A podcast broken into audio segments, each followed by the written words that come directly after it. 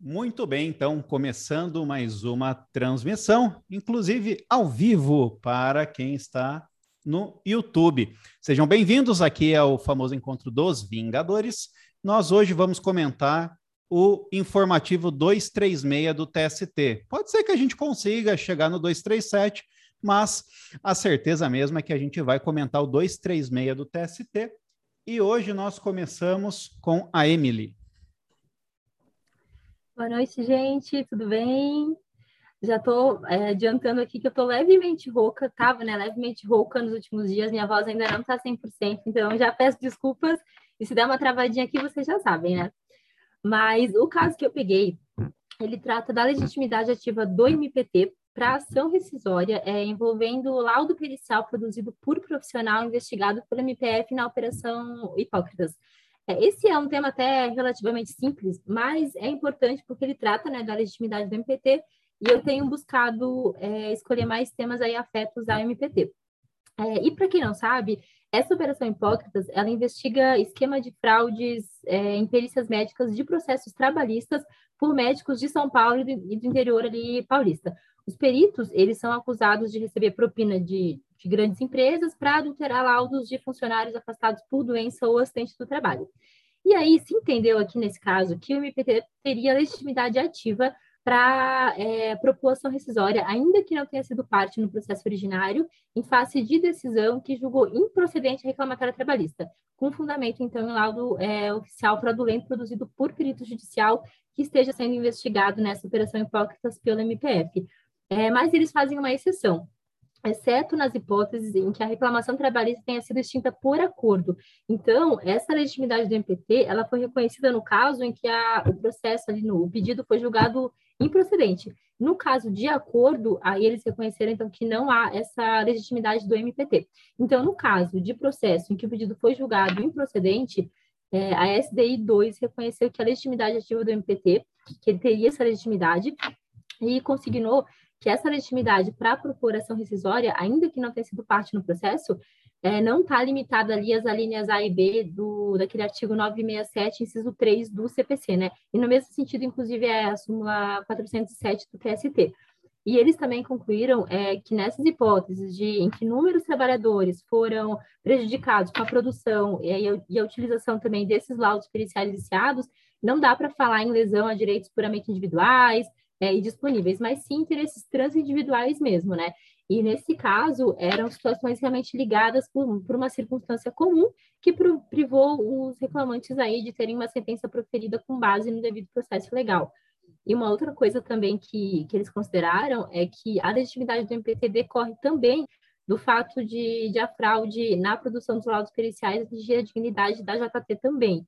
Então, não só prejudicando os trabalhadores, mas prejudicando a própria dignidade da Justiça do Trabalho. E aí, no caso de extinção por acordo, o que acontece? A SD2 manteve a decisão da origem que declarou a ilegitimidade ativa do MPT para a população rescisória nesse caso, é, por entender que a conclusão do laudo médico pericial, ainda que viciado, não seria capaz de influenciar é, a vontade do reclamante. Então, não se configurando ataque à dignidade do JT, capaz de, de amparar a legitimidade do MPT. E aqui eles consideraram que a decisão que se fundamenta é, para homologar um acordo, ela se fundamenta só na autonomia da vontade. Então, realmente não haveria ali um, um dano à JT, nem nada, ainda que também seja um caso de laudo viciado ali é, em relação àqueles investigados pela Operação Hipócrita. É, e aí, assim, particularmente, eu acho bem complicada essa conclusão de que, na hipótese de distinguir por, por acordo a decisão se fundamentaria apenas na autonomia da vontade, porque a gente sabe que o acordo pode ser realizado é, a qualquer tempo, né? E na hipótese de ele ser realizado depois da produção do laudo, né, em que o reclamante vê que o laudo é, foi desfavorável a ele, ainda que viciado, né, é, de forma errônea, é, isso pode acabar forçando com que ele faça um acordo, né, porque já imaginava que depois pode vir uma sentença de improcedência e tudo mais. Então, mesmo nesses casos, eu acredito que o MPT, que o MPT teria, sim, a legitimidade não é porque o laudo não foi utilizado no processo é, de decisão do juiz, né, que a dignidade da JT não foi abalada, né? Para mim, de certa forma, é, ela foi abalada, tanto é que os médicos respondem por laudo viciado mesmo quando o processo é extinto por acordo. Então, o que deve ser considerado para mim é também o potencial dano que, que esses laudos podem causar, né? mas eu gostaria de ouvir também a opinião dos colegas sobre esse tema. Márcio. Olá, pessoal, boa noite, tudo bem? É, eu queria manifestar até a minha discordância um tanto é, quanto essa parte final de que o MPT não teria é, legitimidade para atuar quando se trata dos, dos acordos que foram é, homologados no, em processos com esses laudos periciais que são viciados. É, essa premissa argumentativa de que um autor ele atua na perspectiva de uma autonomia da vontade, é, ela deve ser balizada é, não apenas por causa da eficácia é, diagonal de direitos fundamentais, numa relação desigual, em que o trabalhador é hipossuficiente, precisa receber com uma certa urgência é, uma parcela que normalmente no seu trabalho é uma, uma parcela de natureza alimentar, mas também em função é, de uma de uma situação que às vezes a pessoa esquece que acontece, mas ou então ela não sabe o que acontece. Eu não sei se os ouvintes ficaram sabendo, mas a resolução 75 do CNJ, que trata dos concursos de magistratura do país inteiro, elas foram alteradas, é, ela foi alterada especificamente para a inclusão de alguns assuntos. E um deles é o assunto importantíssimo, especialmente para esse julgado que a, a, a Emily comentou, que é justamente a análise econômica dos direitos.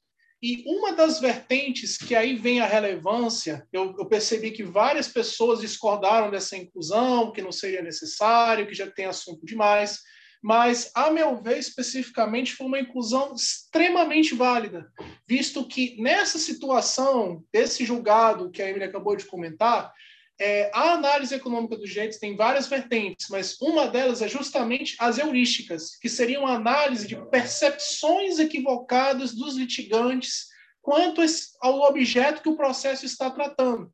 Existem várias situações. A situação é meio complexa e não dá para explicar tudo, mas é, uma das vertentes que, inclusive, é, trata justamente dessa percepção do, dos litigantes, no caso concreto, ela mostra como que os litigantes são facilmente influenciados. Por exemplo, a, vamos falar da heurística da disponibilidade, ou seja, é, o litigante na heurística da, da, da disponibilidade, ele julga a probabilidade de um evento acontecer tão somente porque ele pertence a uma classe ou algum processo de ocorrência. Por exemplo, é, essas heurísticas elas são muito adeptas aos estereótipos. Então, por exemplo, ah, se o fulano faz isso, então necessariamente ele vai fazer isso. Você, pelo estereótipo, por um prognóstico equivocado que você tem na cabeça, necessariamente você pensa que vai acontecer um fato, e não necessariamente ocorre. Por exemplo, se eu penso, é, eu tenho cinco colegas de trabalho que eu entro, e cinco entram com reclamação trabalhista. Se porventura, e numa cidade pequena que só tem uma vara, se quatro entram e perdem, o quinto vai pensar, vou perder também.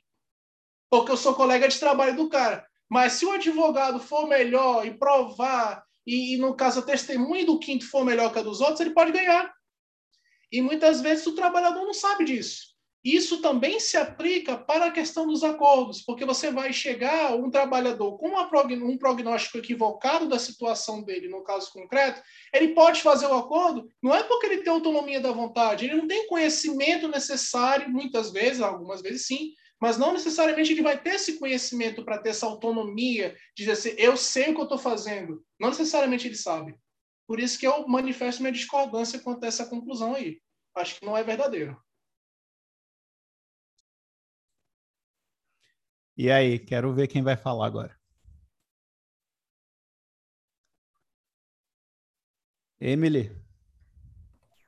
É, nem tem que falar depois dessa aula, né? Mas eu acho que a colocação do Marcos foi perfeita mesmo, é bem interessante. E é exatamente isso. É, nesse caso, me parece que foi realmente equivocado esse, esse, tipo de conclusão, né? Não, não, não afastaria a legitimidade do MPT nesse caso, mesmo com acordo.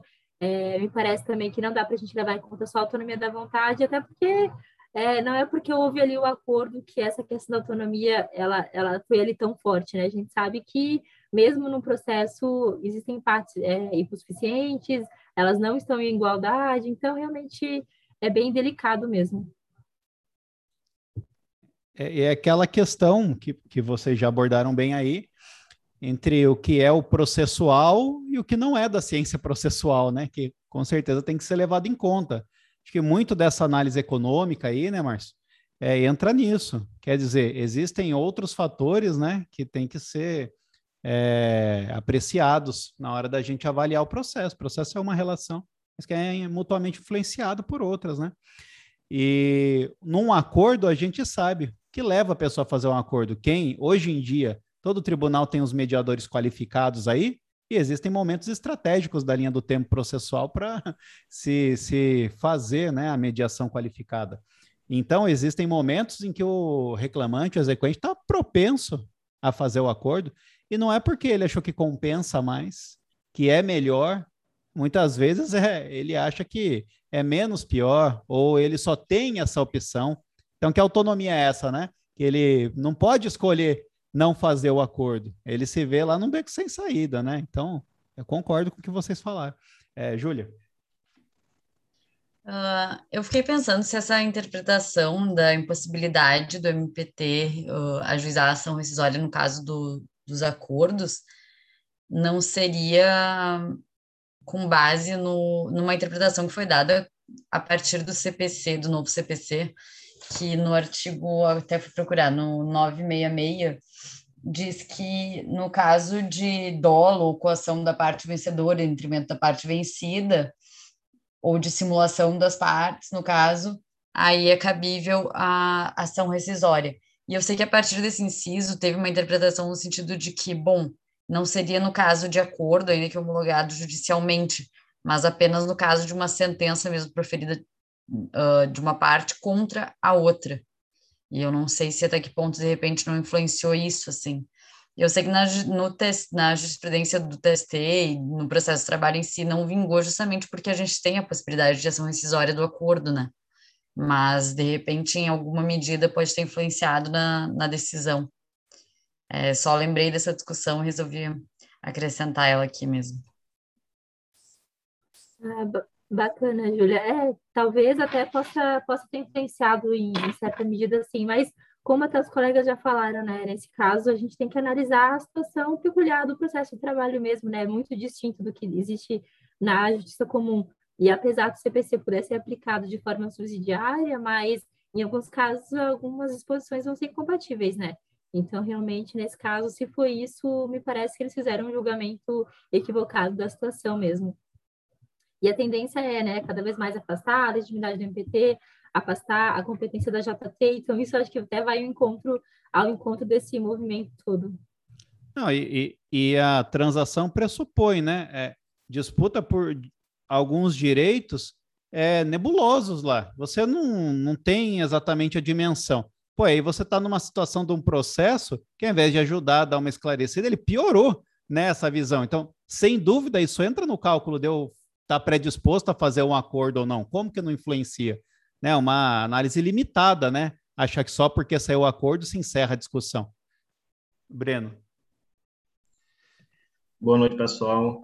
É, em relação, a Júlia, essa questão do artigo 966, lá do inciso 3, né, que ele se comunica lá com a súmula né, do, do TST, que fala um pouquinho sobre isso também, que é a súmula 403, eu, eu só acho o seguinte, que é, ainda que a gente. Eu não sei qual foi o fundamento que se pediu a rescisão propriamente ali daqueles incisos, né, do 966, mas quando o TST ele fala que ele fala até na súmula, né, que não cabe essa ação rescisória contra o acordo, inclusive porque não há parte vencedora nem vencida no acordo, não é isso? Essa questão eu acho que não diz respeito à legitimidade propriamente, em sim ao mérito da ação rescisória, né? Então, é, e aí eu, eu, concordo com o que todo mundo já falou. No final das contas, é, um, um laudo fraudulento vai influenciar, obviamente, na posição que as partes vão adotar ali no processo. E a fraude, ela acaba é, trazendo uma importância que transcende aquela ação individual, né, aquela atuação dos, do, daqueles peritos ali. E aí sim, isso atrai a, a necessidade de atuação do Ministério Público, independente se o desfecho foi acordo ou sentença, enfim, o que todo mundo já falou. Mas só essa questão, acho que o inciso lá 3, que fala de dolo é, da parte vencedora em detrimento da vencida, não seria assim, pelo menos não deveria ser, eu acho. Não sei se isso influenciou o TST, o TST, mas é isso, é, é mérito ali, né?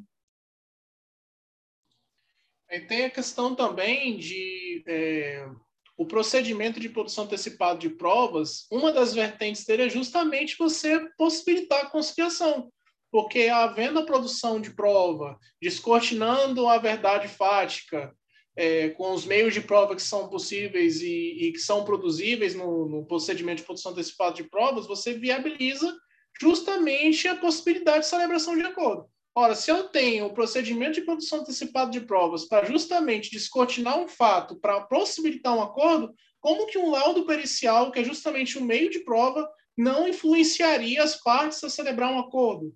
Sabe? Eu não consigo concordar. Não dá para concordar. Né? Olha, beira até a ingenuidade, né?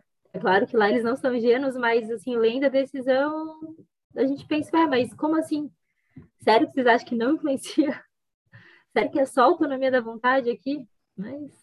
O Emily Márcio, inclusive o, o papel do MPT, né? De meio que curador mesmo dos poderes.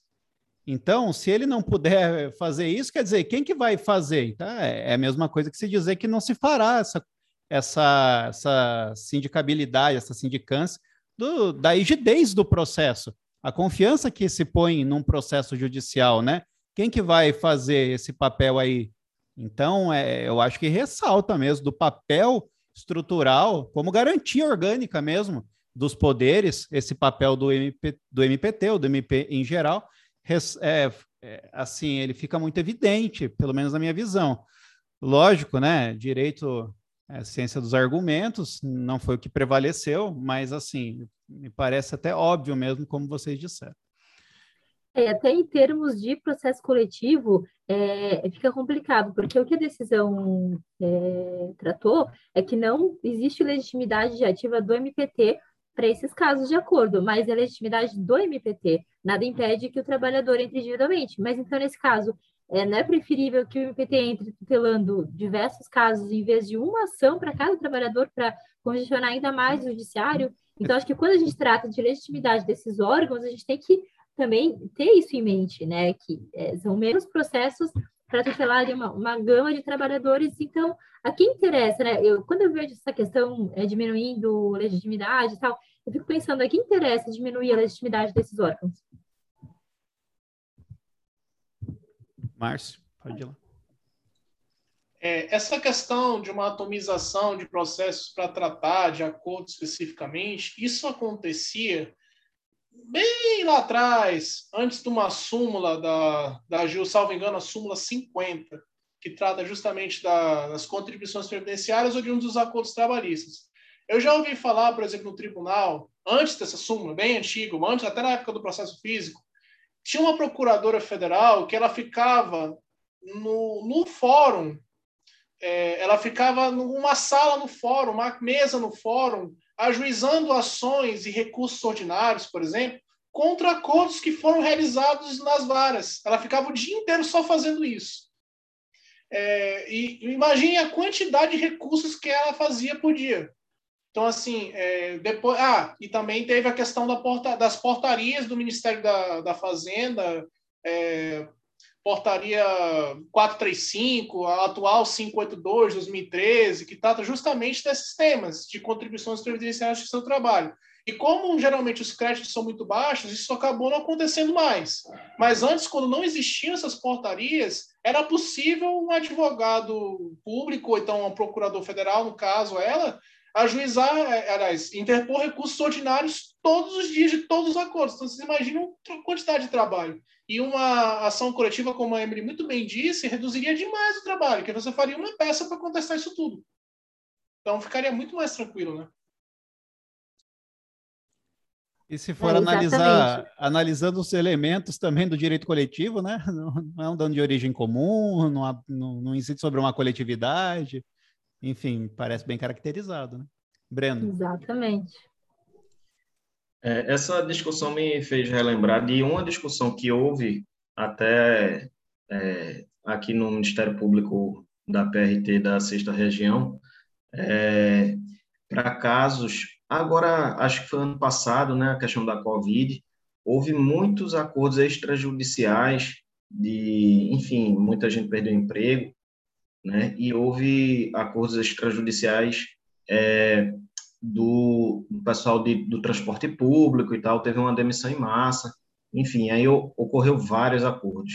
E aí houve essa discussão aqui, eu lembro de uma procuradora que estava à frente da, da questão, é, questionando se poderia a, é, ajuizar uma ação rescisória só é, em face de vários acordos que foram acordos é, análogos mesmo, né, fundados no, no, numa, na mesma causa, enfim. E isso, ela, essa procuradora foi Débora Tito, o nome dela, ela até estava é, à frente de algum, algum curso, na época do concurso.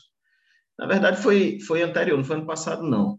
Eu não acho que não tinha a ver com Covid, não. Relembrando agora, ela trouxe esse debate no curso dela, que eu não fazia parte, mas eu ouvi falar, justamente questionando lá os alunos se poderia.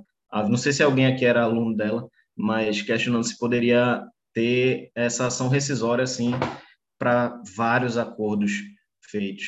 Né? Eu lembro que, e aí houve bastante divergência, eu lembro que dentro da própria procuradoria lá o pessoal falava uma coisa, outra, eu realmente não consigo visualizar o porquê não é, poder adentrar com a ação rescisória nos moldes para transitar é, como se fosse uma ação civil pública, né, num, num sistema coletivo, é, de processo coletivo, eu acho que não haveria nenhum problema mas que a questão suscitou debate, suscitou na época, isso aí eu lembro. Concordo, Breno. Acho que realmente seria possível a acumulação objetiva de vários pedidos rescisórios, de vários acordos distintos, até porque seria uma questão individual homogênea, meu ver. Né?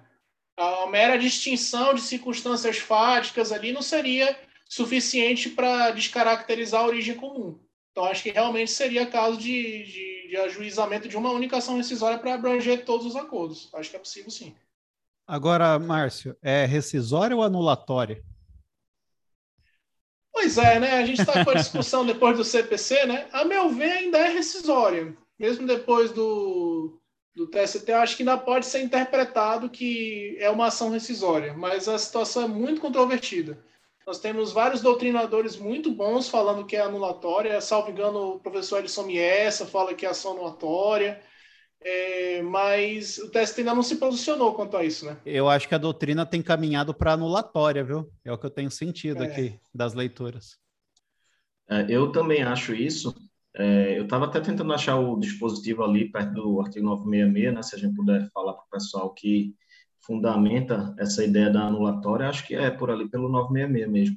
Mas eu tenho a impressão, já que a jurisprudência, ela, na área trabalhista, ela não está tão empolgada assim, mudar esse entendimento de caber ação rescisória contra acordo, não.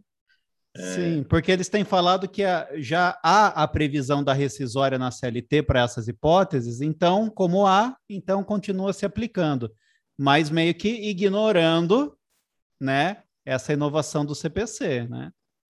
Se você for fazer uma interpretação né, dos dois diplomas, você penderia para anulatória, como boa parte da doutrina tem feito. Colocaram aí ó, o parágrafo 4 do 966. Por aí. Foi. Numa prova, agiria como? De se pensar. Hoje em dia, eu acho que eu iria pela, pela anulatória. Ano passado, o, aquela associação né, dos procuradores do trabalho deu uma deu um simulado sobre alguma coisa desse tipo aí eu estava lá até e deram como rescisória na época mas polêmico né se agora já não se tem certeza há um ano então pior ainda não, se você chega num concurso de magistratura a súmula do TST ainda não foi cancelada você vai contra a súmula é muito complicado, ainda mais se tiver um ministro na banca, é muita coragem. É. Bom, esse aí deu o que falar. Alguém quer comentar mais alguma coisa desse da Emily? Fala de MPT, o pessoal fica empolgado, né? Eu não sei o que acontece com vocês. Então, beleza. Uh, então agora. Eu tenho uma dúvida, já sim, que você sim. tocou no assunto, fiquei na dúvida agora. Vamos supor que alguém, um procurador do trabalho, recém-possado, entra com ação rescisória contra é, esses acordos nessa, nessa discussão que a gente está tendo. É, e aí o juiz, no caso, desembargador, né, entende que é caso de ação anulatória. Caberia, no caso, a aplicação da instrumentalidade de formas para receber como ação anulatória e mandar baixar para o primeiro grau? Então, cara, eu, assim, não sou nem de perto processualista, tipo, eu não, eu não sou nada, né? Então, tenho muitas dúvidas, não tenho nenhuma autoridade para falar sobre isso. Mas eu, eu sou adepto dessa ideia, na verdade. Porque, veja, não é erro, erro grosseiro de maneira nenhuma. A doutrina tem grandes discussões sobre isso, jurisprudência também. Eu acho que poderia tranquilamente haver, sim, essa instrumentalidade, no meu ver. Mas eu sinto, não sei porquê, que não vai pegar. Essa instrumentalidade de segundo para primeiro grau, assim, não sei não, cara, acho que não, não vai funcionar. Mas eu sou muito, muito é, para essa, essa ideia, assim. Breno. Não, eu acredito, não sei se foi isso que, que você falou, Saulo, é, que há esse problema, há um problema em relação ao juízo competente para essa ação anulatória, que eu acredito que seja juízo de primeiro grau, onde foi formado é, esse acordo. A, a anulatória né? é primeiro grau, é. Isso, e aí é uma bronca pesada, né? A, a questão de você é, dar uma fungibilidade e mandar remeter. Eu acho meio estranho isso pelo menos estranho. É, então, é isso que eu falei, essa instrumentalidade entre graus é que eu não sei se daria certo, entendeu? Eu acho que o segundo grau extinguiria e você que entrasse com uma nova. Não vejo o segundo grau fazendo isso, assim, não consigo enxergar. Ah, Rafa. Essa questão da ação rescisória, quando, não, quando julga questão de mérito, de competência, já não tem, já não teve essa mudança do TST, de que, de, de, de acordo com o novo CPC, que se, vamos supor, a decisão de mérito foi na ação rescisória na segunda instância, e a parte ajuizou a ação rescisória lá no TST, porque é alguma questão de AI, RR, já não tem depois do, do CPC enviar para o regional e não extinguir essa ação rescisória. Então, seguindo de repente esse raciocínio, não ficaria assim tão distante o fato de um grau jogar para o outro, né? Porque não seria a competência dele nessa linha de raciocínio da, da de estar na, na, questão da porque tem, tem situações em que eles têm eles, eles entendem que pelo fato de ter analisado a súmula 333, então de alguma forma entrou no mérito. Então se entrou no mérito é aqui, se não entrou é lá, então há essa dúvida e aí o TST depois da, do CPC tem é, priorizado um julgamento de mérito e remetido para o regional, quando é o caso. Né? Então, seguindo esse mesmo raciocínio, de repente, a gente poderia utilizar isso para esse caso colocado aí pelo Márcio. Não sei o que, que os colegas acham. Tem também, Rafa, aquela, aquela súmula do TST que permite o recebimento de embargo de declaração com efeito infringente interposto contra uma decisão é, do relator lá no, TST e recebe o ED com efeito infringente como agravo interno e aí remete para a turma julgar. Também tem essa possibilidade. Então, não, não é impossível, mas também não dá para cravar e dizer o que, que vai acontecer, né? Tem que ter boa vontade do jogador, né? De querer realmente que isso Exato. chegue ao mérito. E agora, acabou ou não acabou o item 1? Sempre tem alguma coisinha, né? Não adianta. Bom, então agora é a Júlia. Bom, acho que o meu julgado vai acalmar um pouquinho os ânimos, então, porque ele é muito mais interessante, acredito, se tratando de magistratura do que MPT. Mas, enfim, vamos lá. É sobre. Eu, são duas decisões do informativo 236 sobre recurso ordinário, deserção e seguro garantia judicial é, a substituição do, do, do, depósito recursal pela, pelo seguro garantia. Em ambos os casos, são um julgado da quarta turma e um julgado da sexta turma, que são muito parecidos, inclusive.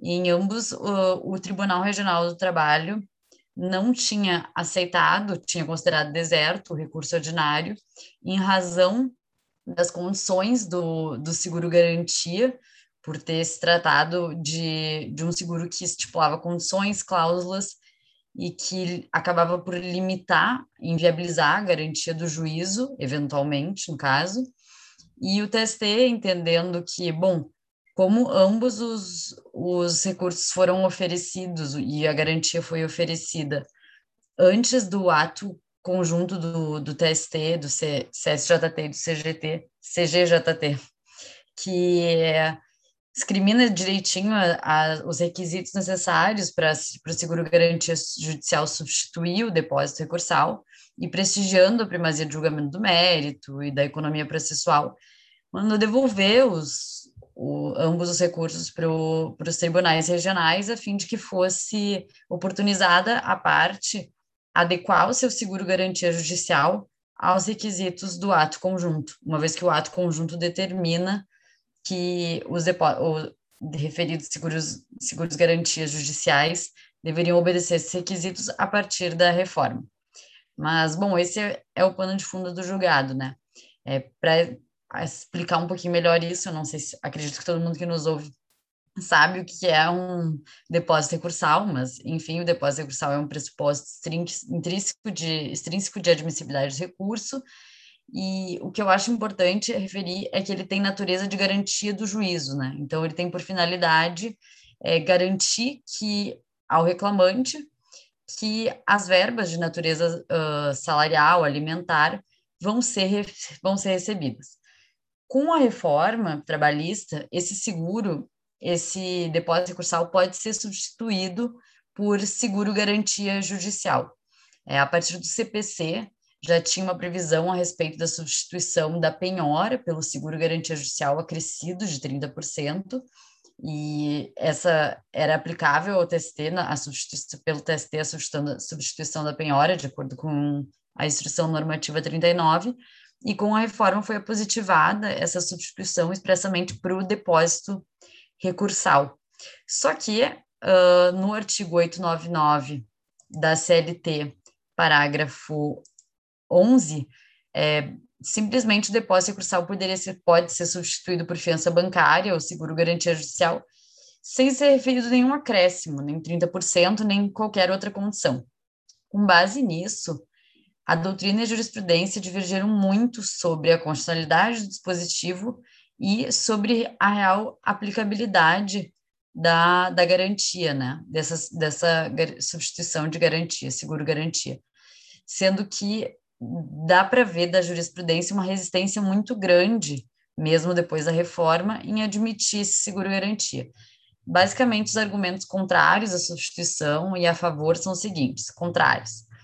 Primeiro, que a modalidade de garantia ela não detém liquidez imediata, então ela prejudica a satisfação da dívida trabalhista, que não se pode olvidar, tem cunho alimentar. Segundo, que a apólice do seguro, como forma de garantia, ela não obedece à graduação prevista no artigo 835, na qual a preferência, em primeiro lugar, do dinheiro, por, ainda mais tratando né, de uh, as empresas uh, de devedoras sólidas, enfim, que, que poderiam eventualmente seria preferível que ofertassem o depósito em dinheiro. E terceiro, que a fixação de prazo na pólice, na pólice seguro, do seguro, como normalmente ocorre, ela é incompatível com essa natureza de garantia do juízo, né? Porque se aceita, uh, daí, daí essa corrente defender, que caso fosse aceita realmente essa substituição, uh, os seguros deveriam conter prazo indeterminado, o que na realidade é inconcebível pelo que a gente vê da prática, assim. Normalmente todo seguro tem um prazo. De outro lado, a, os argumentos a favor da, da substituição seria que a execução, apesar de ela ser uh, para garantir a dívida, ela deve se dar da forma menos onerosa para o devedor e que economicamente seria mais viável para a garantia do crédito essas, essas esses seguros garantias em razão por uma razão econômica mesmo, que pelo que eu entendi, o, os seguros garantias eles têm eles são muito mais viáveis para garantir o crédito que uma fiança bancária, enfim. Com base em toda essa divergência e jurisprudência aplica, não aplica, enfim, o, o TST editou uh, o ato conjunto em 2019, é o ato conjunto 01-2019, posteriormente modificado pelo ato 01-2020, 01-2021, uh, dispondo sobre o uso do seguro-garantia judicial, determinando alguns requisitos, como o acréscimo de 30%, em consonância com o que se aplica né, no processo comum e com o que vinha entendendo o TST em relação à penhora, é, um prazo mínimo, então, de vigência da pólice, da pólice de três anos, a manutenção da vigência do seguro, mesmo quando o tomador não, não tiver pago o prêmio, e a previsão de atualização da indenização pelos índices legais aplicáveis aos débitos trabalhistas, é, entre outros requisitos, requisitos, como cláusula de renovação automática e tudo mais. A, uh, eu trouxe a discussão porque o que eu acho mais interessante é justamente pensar até que ponto realmente esse seguro garantia ele consegue garantir a finalidade de dessa de garantir ao reclamante uma real assim, bom, eu vou ter a efetivamente o que me é devido. Que, e que hoje a gente sabe que não existe acesso à justiça sem uma tutela jurisdicional adequada e efetiva, né? E até que ponto, bom, a partir desse ato do TST, com esses requisitos, então realmente essa substituição ela é legítima ou não e ela efetivamente garante a finalidade do seguro. Eu trouxe realmente porque eu quero uma, uma opinião de todo mundo e porque eu, realmente o tema ainda, pelo que eu vejo, mesmo após o ato TST, é controverso. Tem muito juiz que não aceita, que limita, estipula outros requisitos, enfim, e basicamente era isso. Deixa eu já começar a passar vergonha aqui. Ô, Júlia, que eu tenho acho que um déficit de atenção, assim. É, na conclusão, o que, que foi julgado, então? Uh, no, em ambos os processos, um é recurso de revista sobre o recurso ordinário e o outro é o recurso ordinário. Em ambos, o TST determinou que fosse reformada a decisão que não admitiu o recurso por deserção e que fosse oportunizada às partes regularizar o recurso, uh, o depósito, no caso, mediante um novo, uma nova apresentação de um novo seguro adequando esse, esse seguro às exigências do TST. Beleza. Desculpa aí, tá, gente? Não, talvez eu também não tenha sido muito claro. Daí não, com, com certeza você foi. Eu, com certeza você foi. Eu que sou, eu que fujo às vezes mesmo. Ô, Márcio, pode falar. Ah, é, uma dúvida que eu tenho, uma dúvida um tanto mais é, filosófica sobre um tema parecido com esse. Vocês acham que o depósito recursal ele é constitucional? Eu sempre tive essa essa sabe, nunca me desceu esse negócio de você ter um pressuposto recursal que só se aplica para a empresa. Como fica a questão da, do, do acesso à justiça de quem só conta a empresa eu exijo isso? Assim, como é que fica a paridade de armas? Porque, muito bem, a empresa, é, a justificativa do, do depósito recursal é, beleza, eu vou é, exigir um valor da empresa para inibir o recurso dela, porque senão ela vai ficar recorrendo, recorrendo, recorrendo, enfim, mas como é que fica à justiça da empresa também?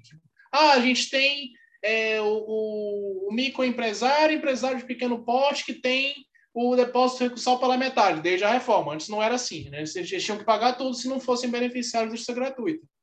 Então, como é que fica? Será que é justo você inibir o recurso dessa forma de obrigar o cara a, a fazer a garantia do juízo e você só exigir isso de uma parte?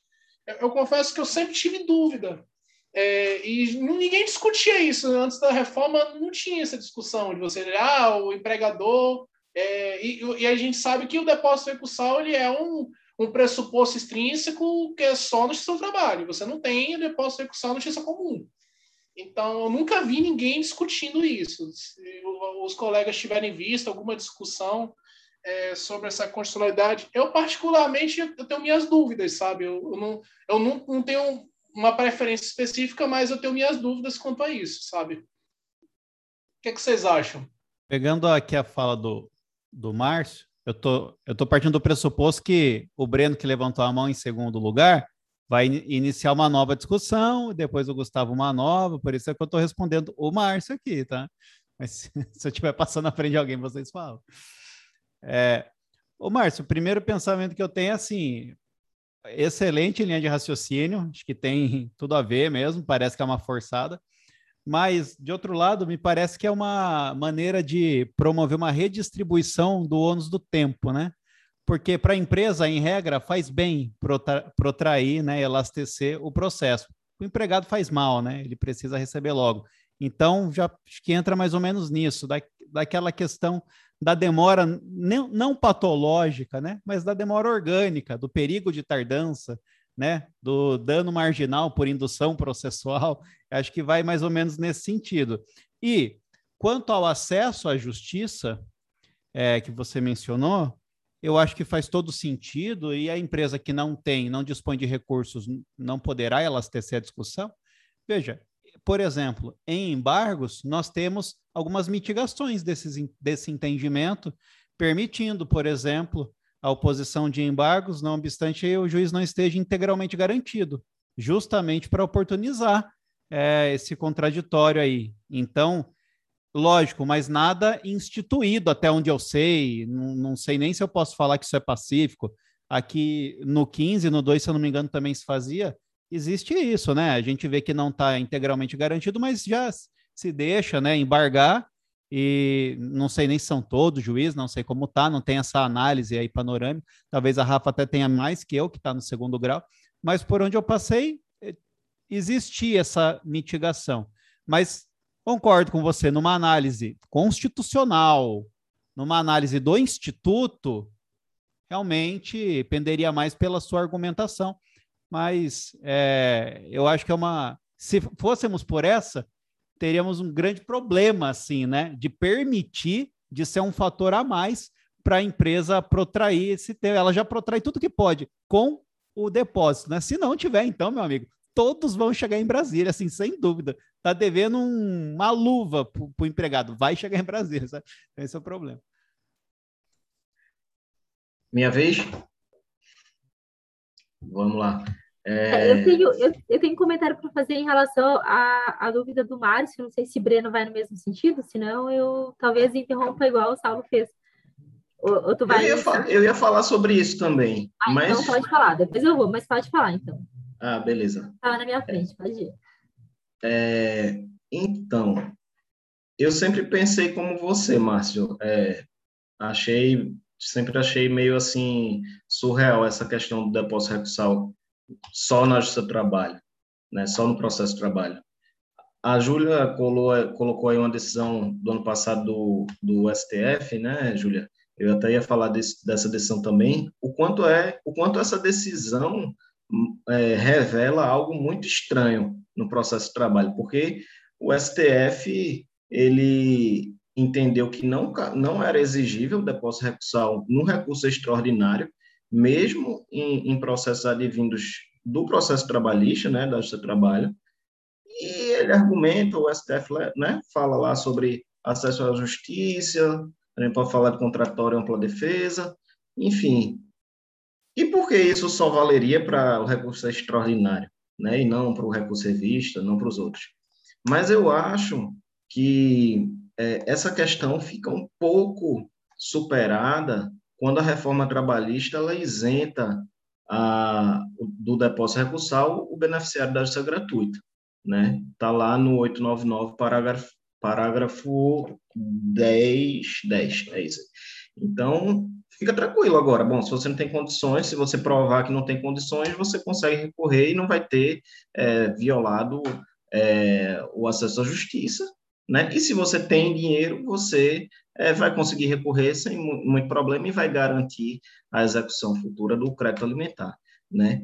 Mas eu queria é, falar também sobre é, é, o que a Júlia tinha falado antes, da própria, digamos assim, eu não lembro como foi a pergunta exatamente, mas da viabilidade do seguro-garantia.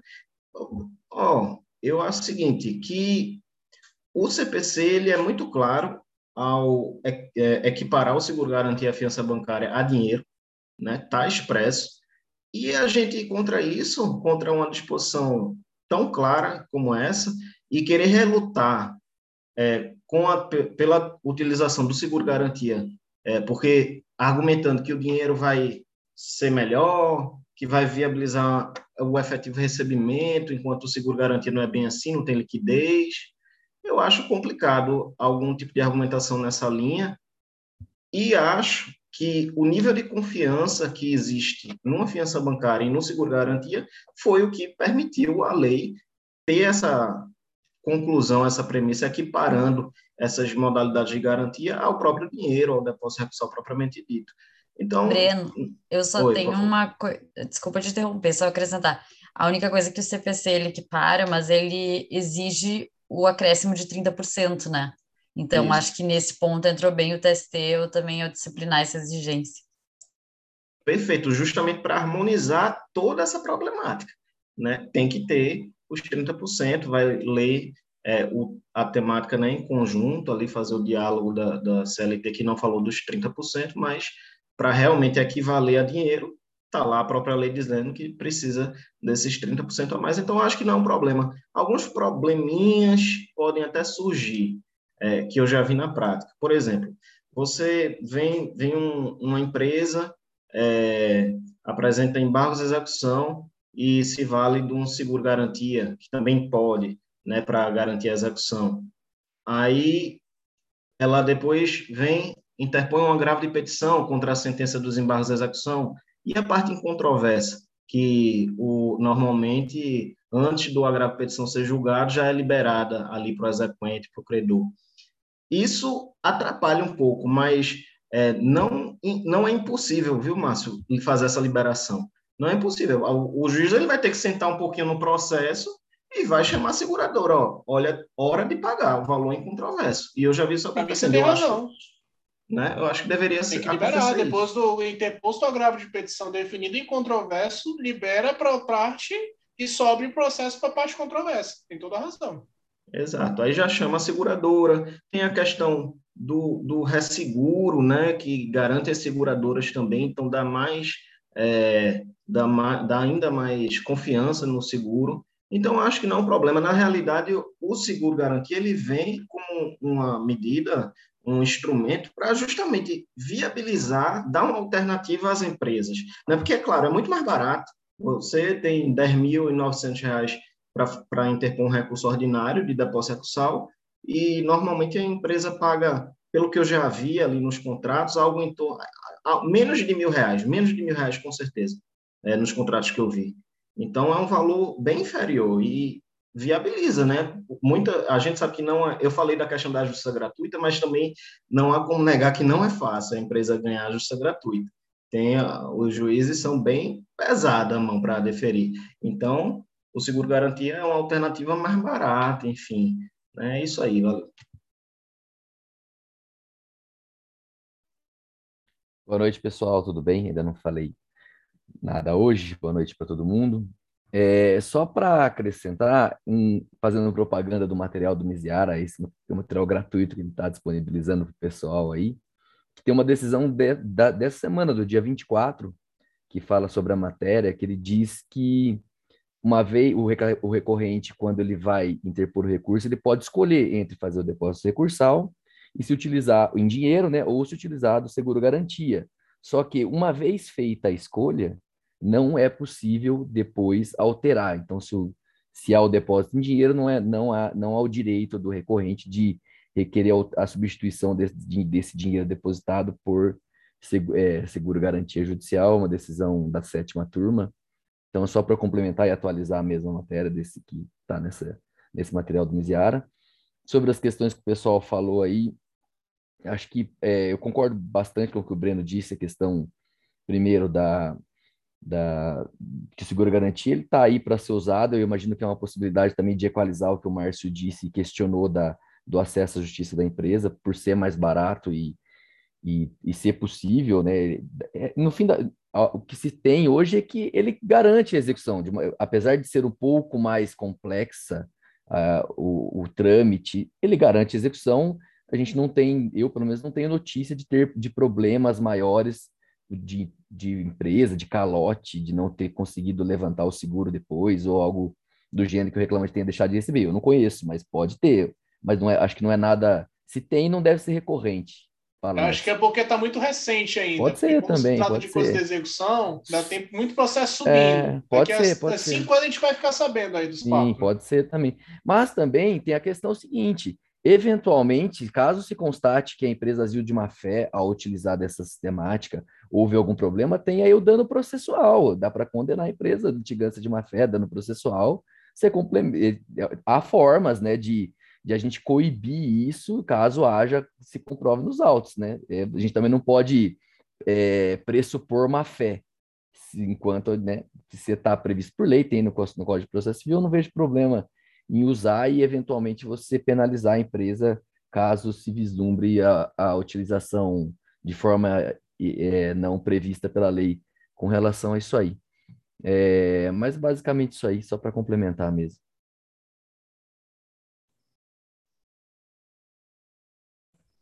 Rafa.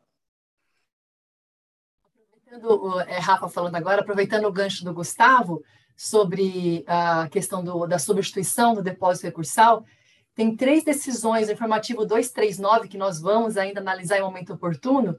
É, o órgão especial entendeu que a competência é do juízo de primeiro grau, que essa substituição, que, que para decidir sobre essa substituição.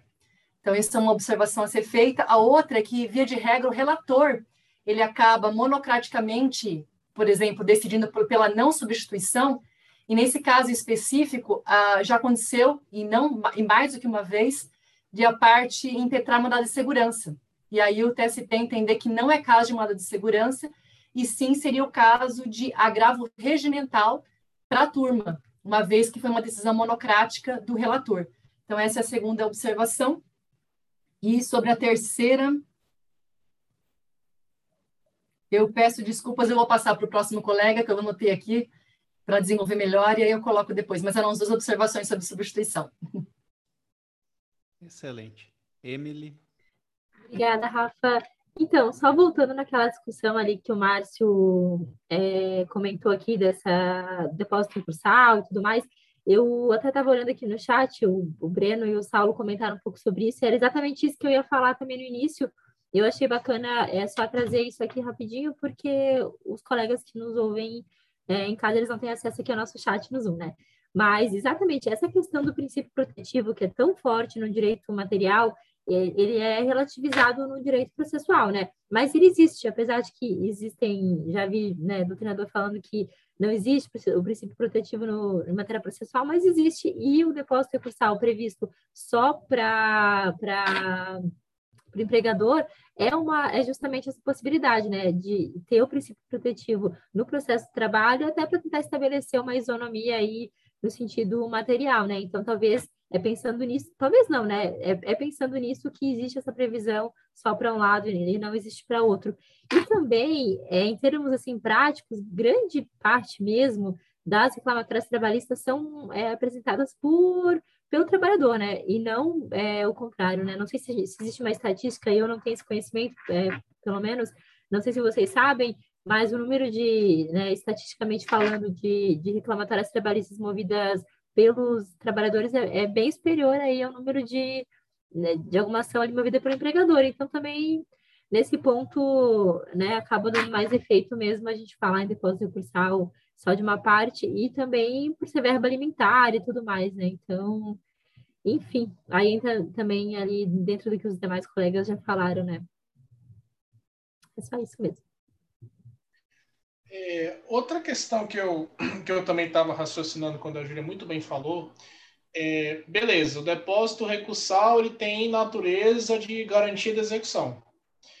É, e lá no, a, salvo engano, 899, parágrafo 10 da CLT, ele diz que as empresas em recuperação judicial, elas estão dispensadas do depósito recursal.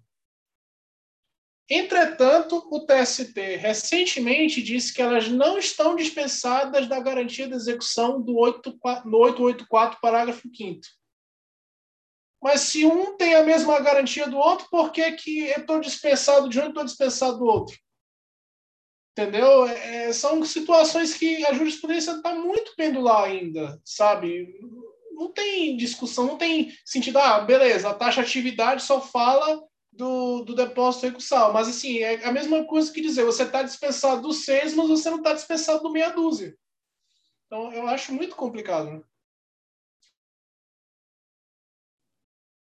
Rafa?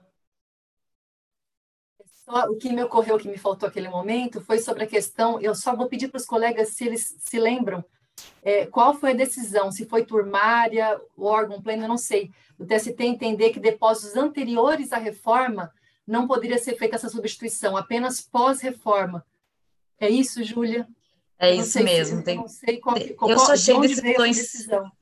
É, eu só achei decisões turmárias, assim, em massa. E, inclusive, esse ato conjunto, na verdade, ele mesmo estipula, eu deixo até ver exatamente o artigo que é, no sentido de que, ah, artigo 12, ao entrar em vigor esse ato, suas disposições serão aplicadas aos seguros garantias e às cartas fianças bancárias apresentadas após a vigência da Lei 13467.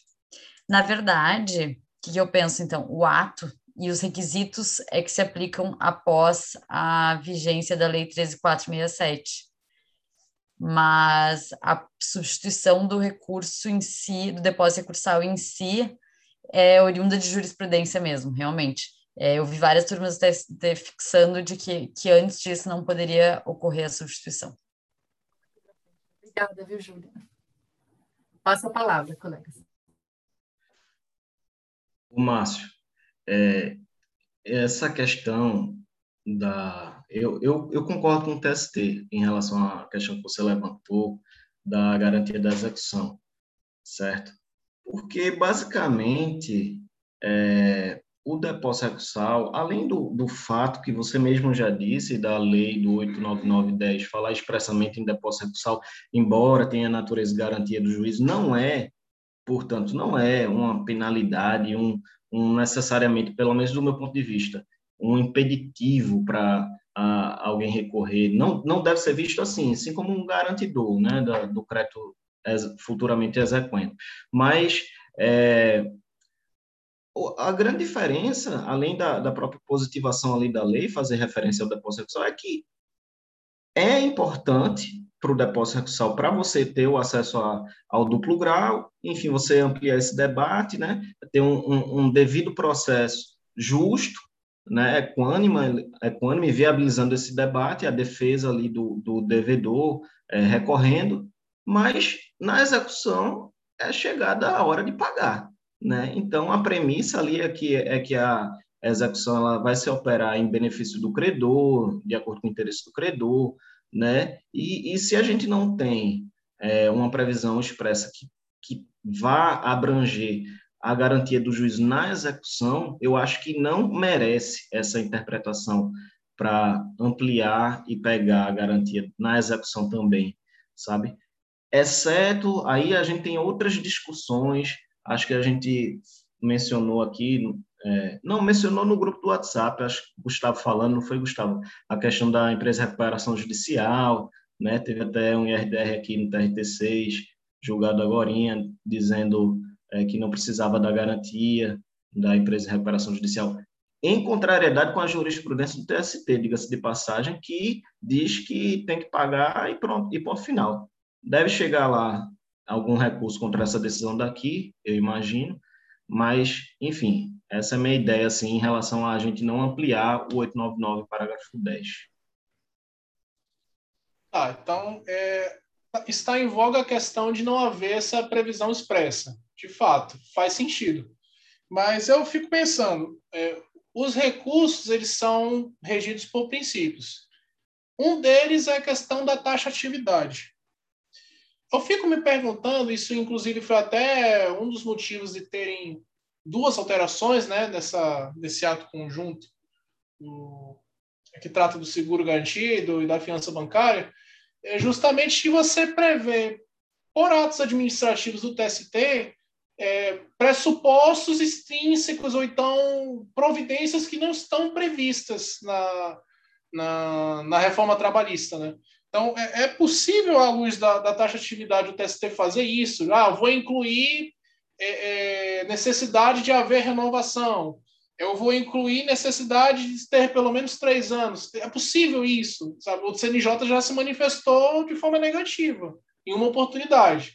Eu, particularmente, antes da resolução do. Aliás, antes do, do, do, julgado, né, no caso da apreciação pelo CNJ, eu cheguei a minutar algumas decisões não aceitando é, depósito, aliás, é, seguro garantia ou fiança bancária que não tinha essa cláusula de renovação automática. Eu cheguei a minutar algumas decisões nesse sentido. Então, é, é complicado. Você, você cria uma, uma expectativa para as partes de um procedimento que depois ele acaba caindo. Mas ainda assim, é, é, é, também complicado, por exemplo, se eu não defino nada também, eu fico me restringindo ao parágrafo da reforma, é, que essa também era uma outra coisa que pode ser comentada, é o seguinte: muito bem, eu posso substituir, tem, e quem tem a competência, no caso, de apreciar se pode ou não substituir é o juiz de primeiro grau. É, no caso concreto, chega uma empresa querendo recorrer e ela elenca como como seguradora, uma seguradora que notoriamente está com dificuldade financeira ou que ela está em recuperação judicial, por exemplo.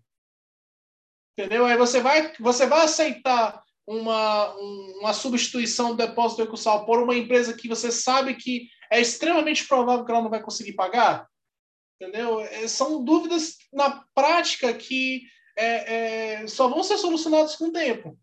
Entendeu? Como é, eu cheguei até a comentar antes, é, você vai chegar e só vai ver esses problemas daqui a um tempo, porque como é uma, uma medida tem muita pertinência com execução, e execução geralmente os problemas só ocorrem lá no final, é, a gente tá, vai ver muita discussão disso aí, cara. Vai ter muita discussão. Mas alguém mais vai falar sobre esse tema da Júlia? Se ninguém for falar, Gustavo, e aí? Vamos pegar aquela lá? Bora, bora. Uma bora, última, bora. eu tenho uma última que eu esqueci de falar. Ah, mas agora falar? é a mais difícil. Agora é a mais difícil do Márcio. Não, porque a Júlia falou sobre um tema bem técnico, né? Assim, né? Depósito recursal e tal. Primeira intervenção do Márcio. Me veio aqui uma reflexão filosófica sobre isso. Porque ele diz que não é muito assim da filosofia, não entende muito, né? Imagina se entendesse. é. Não, e eu ia acrescentar, mas eu pensei que, bom, eu ia caminhar muito para a principiologia, de que eu achei que a última discussão ela não se entrava, não entrava tanto no princípio da taxatividade, mas mais da legalidade em si, porque a taxatividade recursar em relação aos recursos é bom, uh, tal recurso para tal decisão e não pode ser criado um recurso, né? E, mas, de qualquer forma, eu concordo contigo de que até que ponto esse ato também não afronta uma legalidade. Mas eu não quis entrar tanto nessa conversa filosófica, porque uh, só a técnica já, tem, já é polêmica, né? É porque até que ponto você está regulamentando e até que ponto você está inovando, né? Acho que a questão é essa mesmo. Fala, calma aí, Breno. Márcio, faça. A, a minha última dúvida é o seguinte: vamos lá. A parte substitui o depósito recursal por seguro garantia. Aí chega depois a empresa, lá no final, lá na execução, quando a empresa pede, transita em julgado e tal. E, é, é, aliás, a empresa perde em parte e ganha na outra. Essa é a minha dúvida.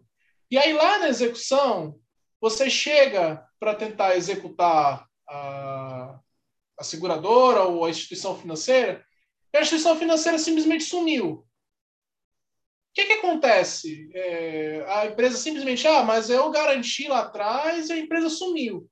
É, porque é que tá? Como a, a nomenclatura é substituição, o depósito recursal ele tem que ser substituído por um seguro garantido por fiança bancária. Como é que na hora que eu preciso do seguro, quando tem o sinistro, a instituição simplesmente não aparece? O que, que pode acontecer? Uma fraude de execução? Eu torno lá atrás o, o ato que substituiu ineficaz?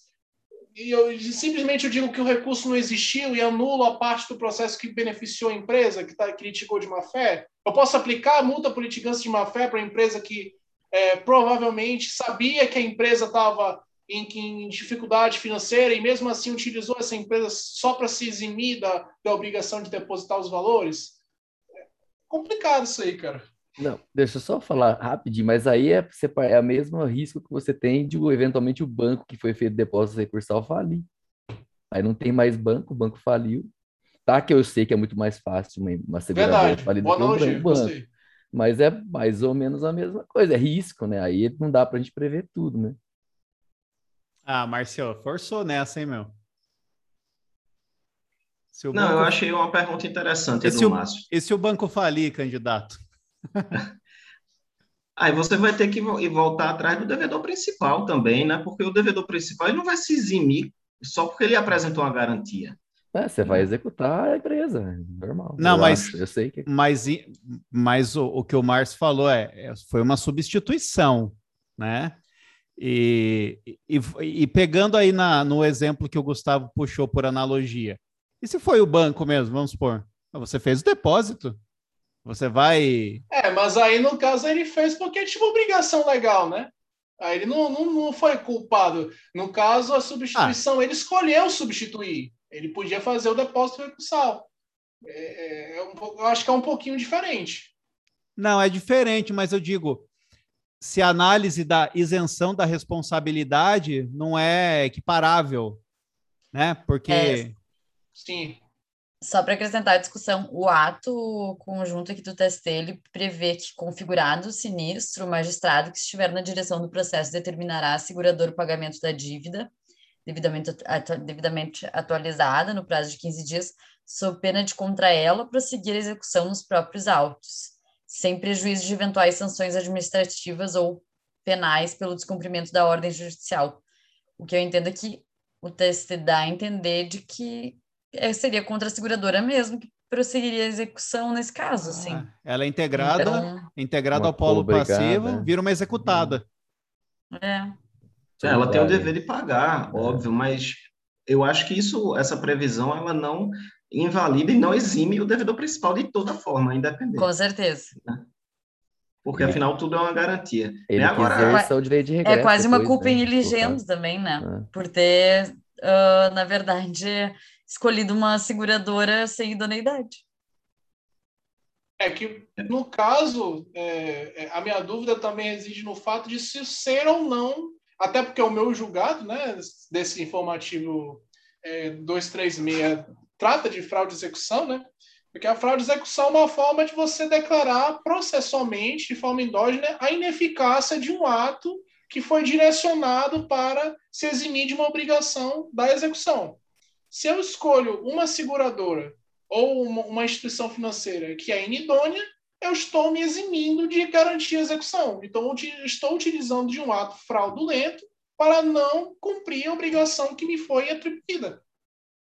Essa é a minha dúvida. Se você utilizar é, abusivamente dessa faculdade de substituir o depósito recursal por uma instituição inidônea, se isso não pode se caracterizar por uma fraude de execução que é decretada endogenamente no processo, e seria uma causa de ineficácia do ato perante a outra parte. Essa é a minha dúvida também. É, ô, Márcio, eu, em relação à fraude de execução propriamente dita, é, me parece que não seria exatamente isso, porque, na realidade, pelo menos, aí vocês me corrijam qualquer coisa, é, na realidade, eu acho que a fraude à execução ela se opera quando o devedor, de alguma forma, e a gente tem lá as, as previsões no CPC, né? de alguma forma, ele vai ocultar o bem dele, se desvencilhar dos bens dele de uma forma fraudulenta, inviabilizando posteriormente é, o pagamento do, da, da dívida. Né? E pelo que você retrata, é, talvez seria algo um pouco mais próximo de uma litigância, não sei. Mas, bom, enfim, eu não enxergo a fraude de execução. Agora, eu, os depósitos recursais, eles ficam, acho que, depositados na caixa, né? é, e a Caixa não vai falir nunca. Né? A Caixa. É, Nem tem... pode, né? Não, eu Exatamente. chutei lá, é básico, é, é banco público geralmente que acontece, né? Geralmente não, é banco público que acontece, só eu chutei ali só porque. Não, não, tranquilo. É. É, e, assim, além de ter. Na... Agora, isso é uma, outra discussão, viu? Porque tem essa previsão na, na lei de falência, dizendo que é, a empresa pública e a, administração indireta né, não, não pode falir, mas tem uma discussãozinha é, no direito empresarial sobre isso, até porque isso pode, de alguma forma, contrariar é, uma realidade prática. Enfim, eu não vou me recordar agora quais são os argumentos lá meio que contrários lá àquela previsão. Né? Agora, eu queria fazer uma pergunta, se, se ninguém for desenvolver mais essa questão da fraude, é porque às vezes eu me pergunto é, sobre a viabilidade dessas empresas de seguro, porque os seguros em geral eles trabalham com a lógica de não pagar, né? Se você pensar seguro de carro, como é que eles ganham dinheiro? Como é que eles lucram? A maioria das pessoas não usa o seguro, né? A maioria das pessoas paga e você, assim, bota a mão para o céu, diz, é, não querendo usar. Quando você, você paga sem querer usar. E é assim que se faz muito dinheiro no, na, é, em relação às seguradoras. Agora, no processo é, trabalhista, quando tem um, um, recorrente, a probabilidade dele pagar é bem alta, né? Pelo menos eu tenho essa impressão. E aí a seguradora vai ser chamada, ela corre um. Aí, obviamente, no contrato dela, ela deve é, querer se ressarcir junto né, à empresa, enfim.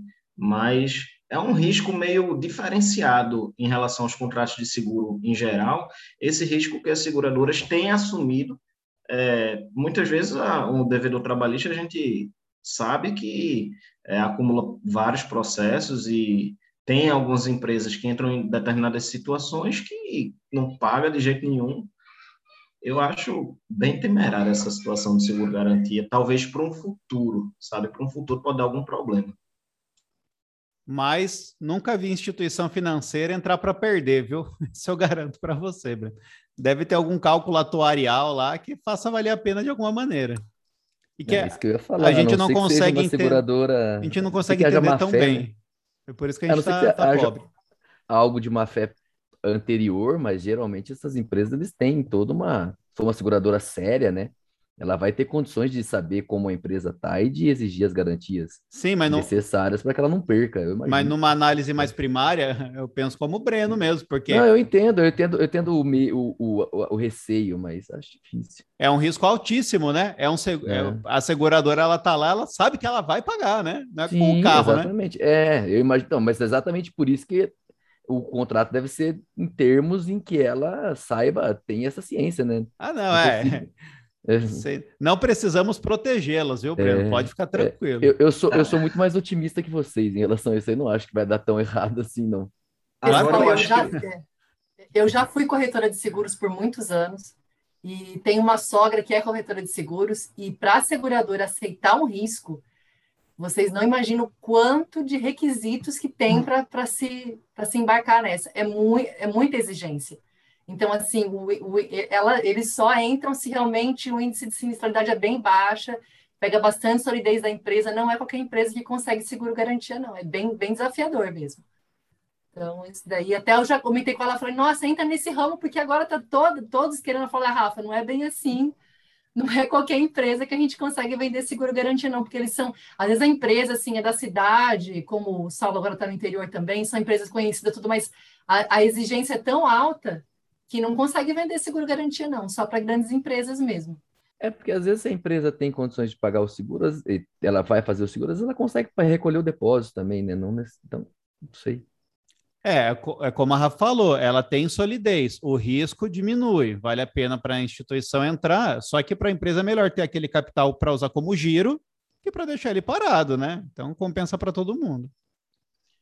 E isso aí que vocês estão falando, sobretudo o que a Rafa falou, é, me, lembro, me lembrou de um caso em que o juiz ele chamou a seguradora para pagar e o devedor ele sabe, ele se arvorou do processo e não queria deixar e disse, eu vou pagar. Não, não, é como se ele tivesse um medo, de alguma forma, eu sentir esse feeling aí que a seguradora, alguma coisa pesada no contrato deles aí eles têm, é, e, e, era uma empresa grande que tem muitos processos e que se vale muito de, de é, seguro-garantia, então talvez realmente fosse um problema depois para ela continuar utilizando essa modalidade de, de seguro se a seguradora realmente tivesse que pagar.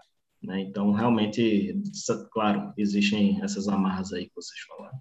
É, deve ser igual seguro de carro, né? Quanto mais você usa, mais caro fica, né? né, Márcio? Beleza. Olha, vamos comentar essa essa ainda ou não da Júlia?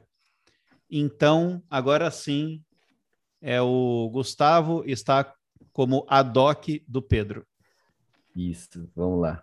É, é uma decisão é bem interessante, fiz questão de, de não deixar passar, é, apesar do Pedro não poder comparecer hoje, porque ela é, é uma aula de, de retórica tal, apesar de ser um assunto bem específico, ela é bem interessante mesmo, bem extensa também.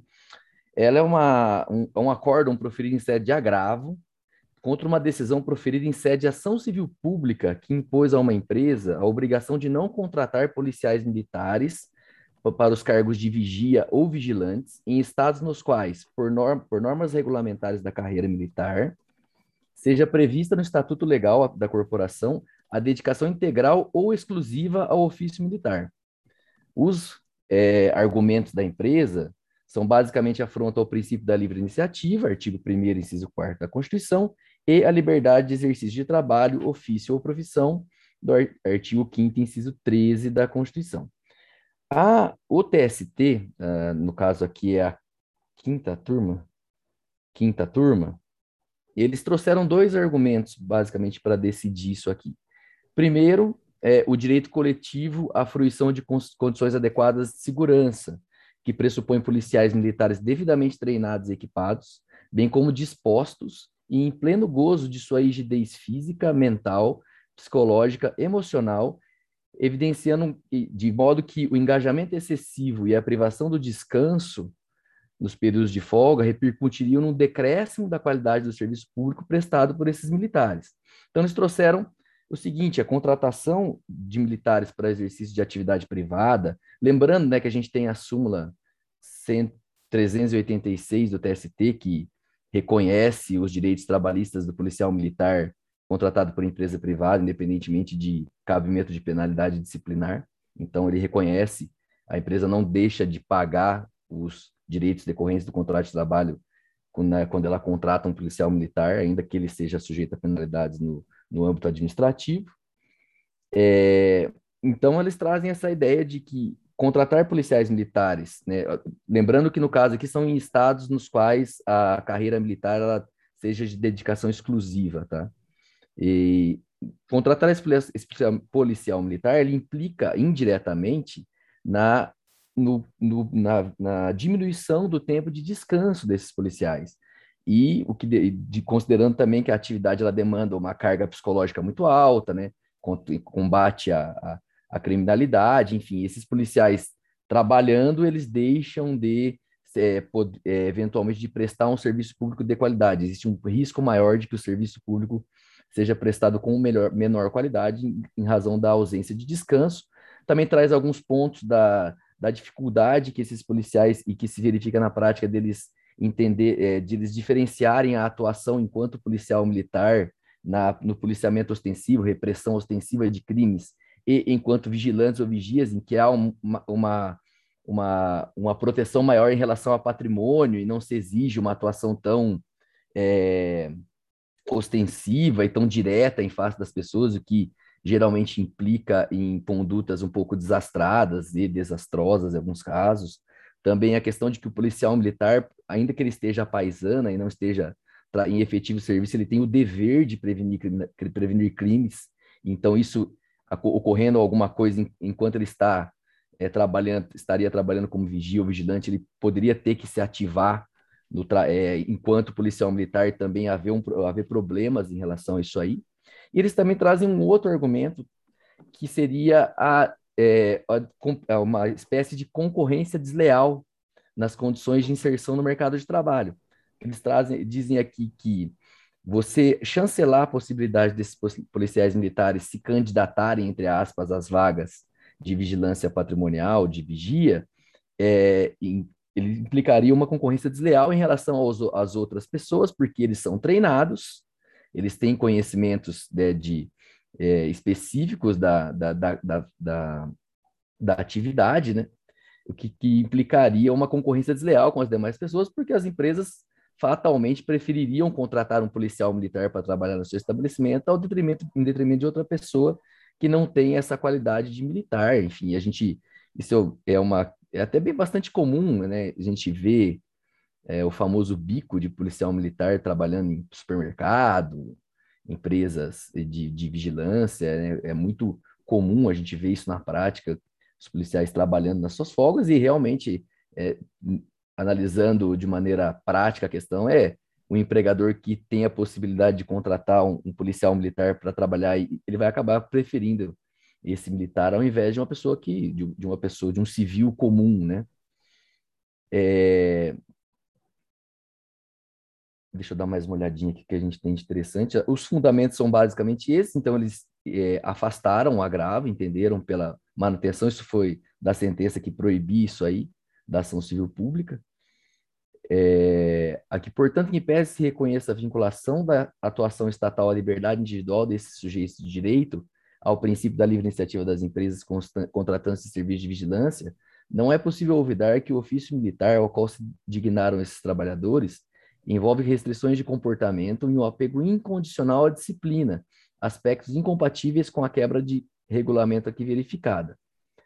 Desse modo, seja pelo caráter nocivo do engajamento excessivo e obstativo do regular gozo dos períodos de folga, seja pela própria ilegalidade da conduta que revela uma quebra do estatuto das corporações militares, não pode tal atividade paralela, e até aqui ilícita, receber a chancela do Poder Judiciário Trabalhista, em detrimento, inclusive, da igualdade enquanto um princípio norteador das oportunidades de inserção no mercado de trabalho, já que, a essa altura do argumento, parece suficientemente claro que, tendo à sua disposição um vigilante ou vigia com patente militar no currículo, o empregador, nesse caso, irá preferi-lo em detrimento de um civil treinado para o exercício da mesma profissão. É, maneira bastante sucinta, é basicamente isso aqui que eles que, que se traz na decisão, mas a, eu recomendo a todos que estejam ouvindo e assistindo a leitura, porque é uma decisão ela é extensa, ela é bem, bem interessante mesmo, um poder de convencimento muito bom em relação, e são aspectos, né, uma ponderação de princípios que eles trazem, né, e é bem legal.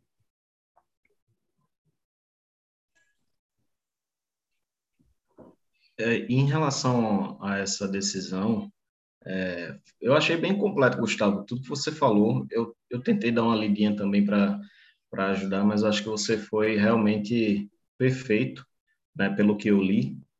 E mas fica sempre aquela pulga atrás da orelha nessa nesse tema, né? E eu concordo com o TST, mas a gente pensando na súmula do TST, né, na súmula 386, que reconhece a validade do vínculo empregatício e diz basicamente que a questão da da irregularidade decorrente ali do vínculo militar entre o policial e a corporação, a questão do estatuto ali, que é, o policial estaria, está né, violando alguma regra de dedicação exclusiva e tudo mais, isso não impede a formação do vínculo, né?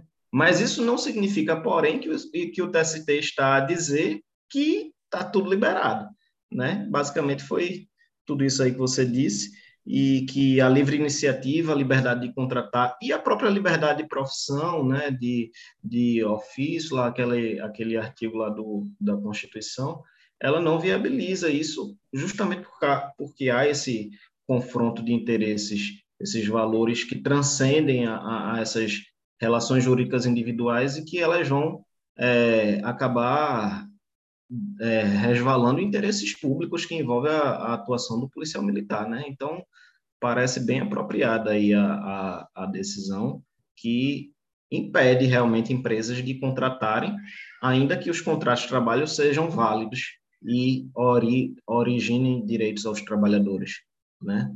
E É muito interessante, eu achei muito interessante, realmente vale a pena ler. Eu, eu no início eu até duvidei do tema, esse tema aí é um tema meio, meio chato, mas a decisão é muito legal, viu? É, quem puder ler, eu mesmo vou ler é, de novo com calma, porque como vocês viram aí, tudo que o Gustavo falou é muito interessante, tem muitos argumentos muito importantes aí é, que são válidos.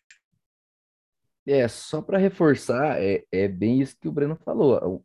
O, o que se tem aqui, na, o que o objeto da ação civil pública foi proibir que as empresas contratem policiais militares nos estados em que haja exigências de dedicação exclusiva ao serviço para atuar nessas funções, mas nada, mas né, a venda, a contratação, ainda que, que haja essa proibição, não, não, não veda ao empregado, não há nenhum, nenhum óbvio ao empregado, ao militar, no caso, de, de ele pleitear o vínculo de emprego e todos os direitos decorrentes. É, e, o que vai acontecer, a empresa provavelmente vai sofrer uma punição maior, porque deve ter alguma combinação aqui na ação civil pública, além de ter que pagar todas as verbas trabalhistas, mas é a interpretação que a gente tem que dar aqui é que não há prejuízo nenhum ao empregado caso isso venha acontecer. A, a ideia Sim, é o MPT que ajuizou, sala do MPT a ação, e já está aqui, foi julgada procedente então, na primeira e na segunda instância. Eu não vi qual é o TRT, mas, enfim, é, a ideia é essa, que é para que a empresa não contrate, mas caso a empresa contrate, além de, de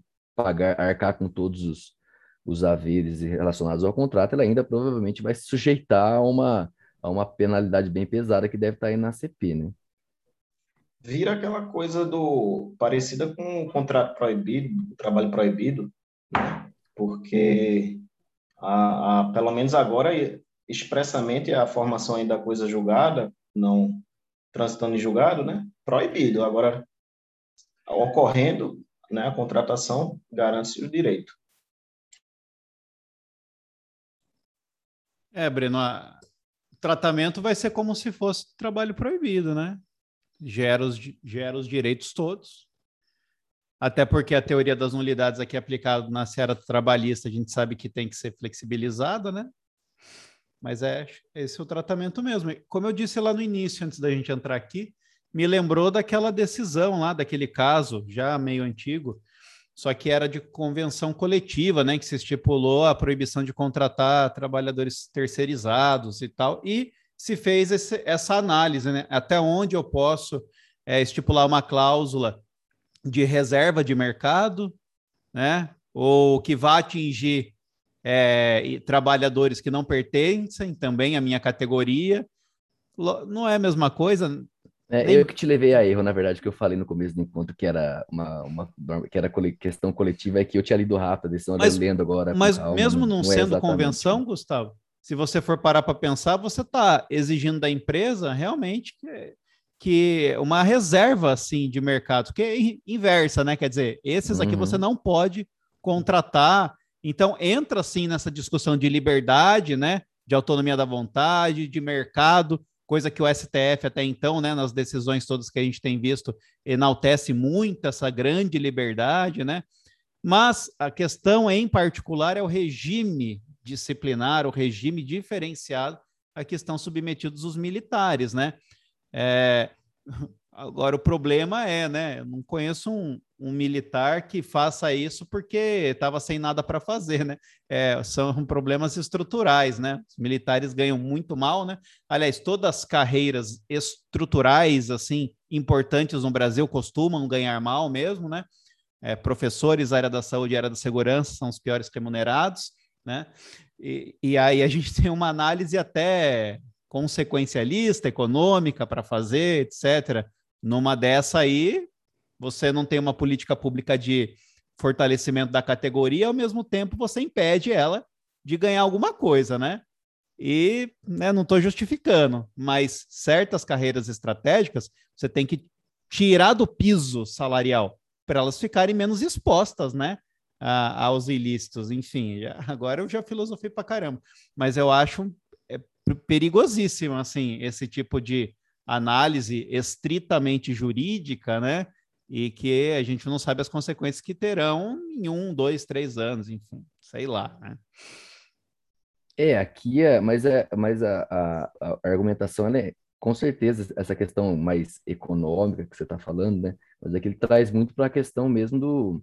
Se você imaginar que o policial geralmente trabalha 12 por 36, trabalha por escala, né? Entra naquela questão que a gente fala da que eles acabam fazendo 12, 12, 12, né? Que acontece muito na área da saúde. E, é, e segurança pública é uma questão, é, ainda mais nos dias atuais e cada vez mais muito sensível, né? E não realmente é, chegando isso ao TST, não vejo como o judiciário não, não chancelar algo diferente disso, né?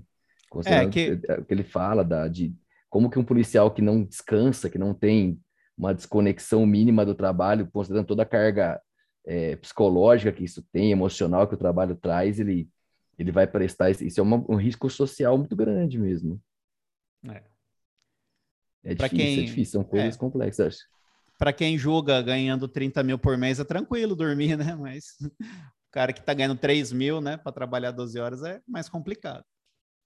Eu, eu achei incrível, Saulo, a sua fala aí sobre essa questão da, da, das consequências, né? E a própria Lindb, ela alerta que deve ser considerada as consequências, está lá no artigo 20, né? Eu achei é, pertinente demais, demais aí o que você disse, porque são os mesmos argumentos da decisão do TST de forma invertida. Né? O TST quer proteger a segurança pública, quer dizer que o policial tem que descansar, mas como é que isso estaria realmente o empecilho dele, o empecilho não, o fato dele ganhar mal é o que na realidade é a origem de todo o problema, né? O problema dele que acarreta diretamente problemas na segurança pública como um todo. O interesse há um interesse público, portanto, pela conclusão filosófica de Saulo, há um interesse público de que é, o policial militar seja bem remunerado né, para que a segurança pública ocorra de forma é, adequada,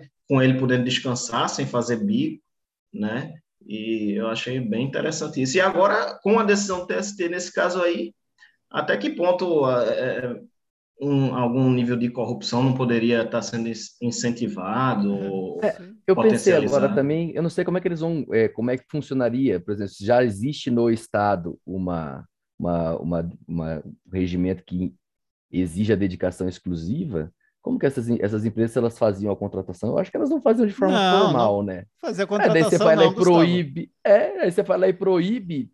Vai muito a questão da multa, né? Porque vai continuar é, sendo multa. informal. É que, veja, é. análise econômica do direito. É. é. Quando você, em homenagem ao Márcio aqui, que tem problemas com veículos automotores, quando você, por exemplo, para num local que é proibido estacionar, você faz rapidamente uma conta econômica, é uma análise econômica. Eu, se parar aqui, vou pagar 500 reais, talvez, não sei quanto tá, 300, 500 reais. É ruim eu pagar 300, 400 reais, porque eu tenho um estacionamento um pouco mais à frente aqui por 5 reais. De outro lado, a fiscalização aqui por essas ruas é muito baixa. Então você começa a fazer contas na sua cabeça, né? E é isso que, lógico, nós não, porque a gente vai lá e para no estacionamento, mas assim, é só uma hipótese cerebrina, né? De fato, agora eu tenho cartelas de zona azul aqui morando no interior, né? Descobri que eu tenho que ter cartelas de zona azul e eu tenho. E aí é o seguinte: é, a empresa faz esse mesmo cálculo, né? Vou contratar aqui o policial militar sem registro, sem nada, é... Parou de gravar? Ah, tá. é só eu que não peguei aqui. Então, o que acontece? O, o, a empresa faz esse mesmo raciocínio econômico com o policial militar. Agora, a questão é, quando ela foi citada, teve que responder. Veja que o nível de fiscalização subiu muito agora, né? Para ela querer. Então, eu acredito, sim, que essas que participaram da relação processual vão deixar de contratar mas agora vai ser uma força-tarefa do MPT de ajuizar contra todas empresas para elevar essa sensação de fiscalização, né? Senão elas vão continuar, porque já não faziam é, formalmente, né? Sempre era por fora. Senhor da decisão, como ela fala que em estados nos quais, eu acho que isso aí tem uma abrangência um pouco maior. Eu acho que não é só contra uma empresa, não. Eu não consegui achar o processo. Não, mas aí. Que... Porque faz... se você vê o, o começo Como você vai montar uma empresa nos quais como você vai executar uma multa de, de ACP numa empresa que não participou? Não tem. É, não então, eu não sei, mas... eu não, porque aqui em estados nos quais, não sei, não sei qual é a Mas é, o, o pessoal, mas ah, tem, a, tem duas coisas ah, nessa, nessa, nessa parte aí que vocês estão falando. É a questão do território que já morreu, né? O STF decidiu, não tem, não fica, é, não tem essa limitação, enfim, é, mas tem a eficácia subjetiva da coisa julgada né? Que aí é o que o pessoal está falando, né? É, é, a empresa provavelmente ela, se eles usaram essa, esse termo aí, ela funciona em mais de um estado, mas está limitada a ela, aonde é que ela tiver, do Rio Grande do Sul ao ao Acre, onde for, mas só dá para executar ela. Senão tem que ser lei, né? Para ser impessoal, tem que ser lei. É. Beleza. Não lembro agora se eu ia falar alguma coisa. Mas é isso aí, naquela, naquele nosso pacto de não ficar repetindo também as ideias. Alguém quer se pronunciar sobre essa? Beleza. Gustavão, fechou? Beleza. Ó, então acho que próximo sou eu aqui. Isso.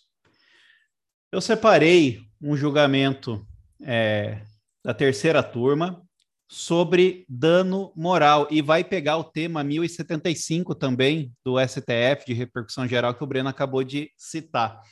Então, o que acontece? O Banco Bradesco foi condenado em dano moral pelo fato de adotar uma gestão por estresse, que acontecia lá no caso é, julgado. Né? Foi fixado um montante de dano de um milhão. A terceira turma entendeu que um milhão estava adequado. Né? Por quê? É, a causa de pedir, que depois veio a se confirmar, informou que o banco adotava essa gestão por estresse lá no Rio Grande do Norte, nas agências do Rio Grande do Norte, culminando em adoecimento dos empregados com síndrome do pânico, depressão, inclusive as CIDs, né? A gente percebe que são reiteradas e o nexo técnico epidemiológico vai nos revelar que as instituições é, financeiras têm né, um, uma grande quantidade de afastamentos, de acidente de trabalho por conta desse tipo de código internacional, né, síndrome do pânico, depressão. E o que se fazia? Cobrança de metas desarrazoadas, cobrança fora do expediente, mesmo em períodos de greve, né? É, xingamentos, por aí vai. Exposição dos funcionários ameaças de demissão, xingamentos, coação contra gestante. Olha que lindo.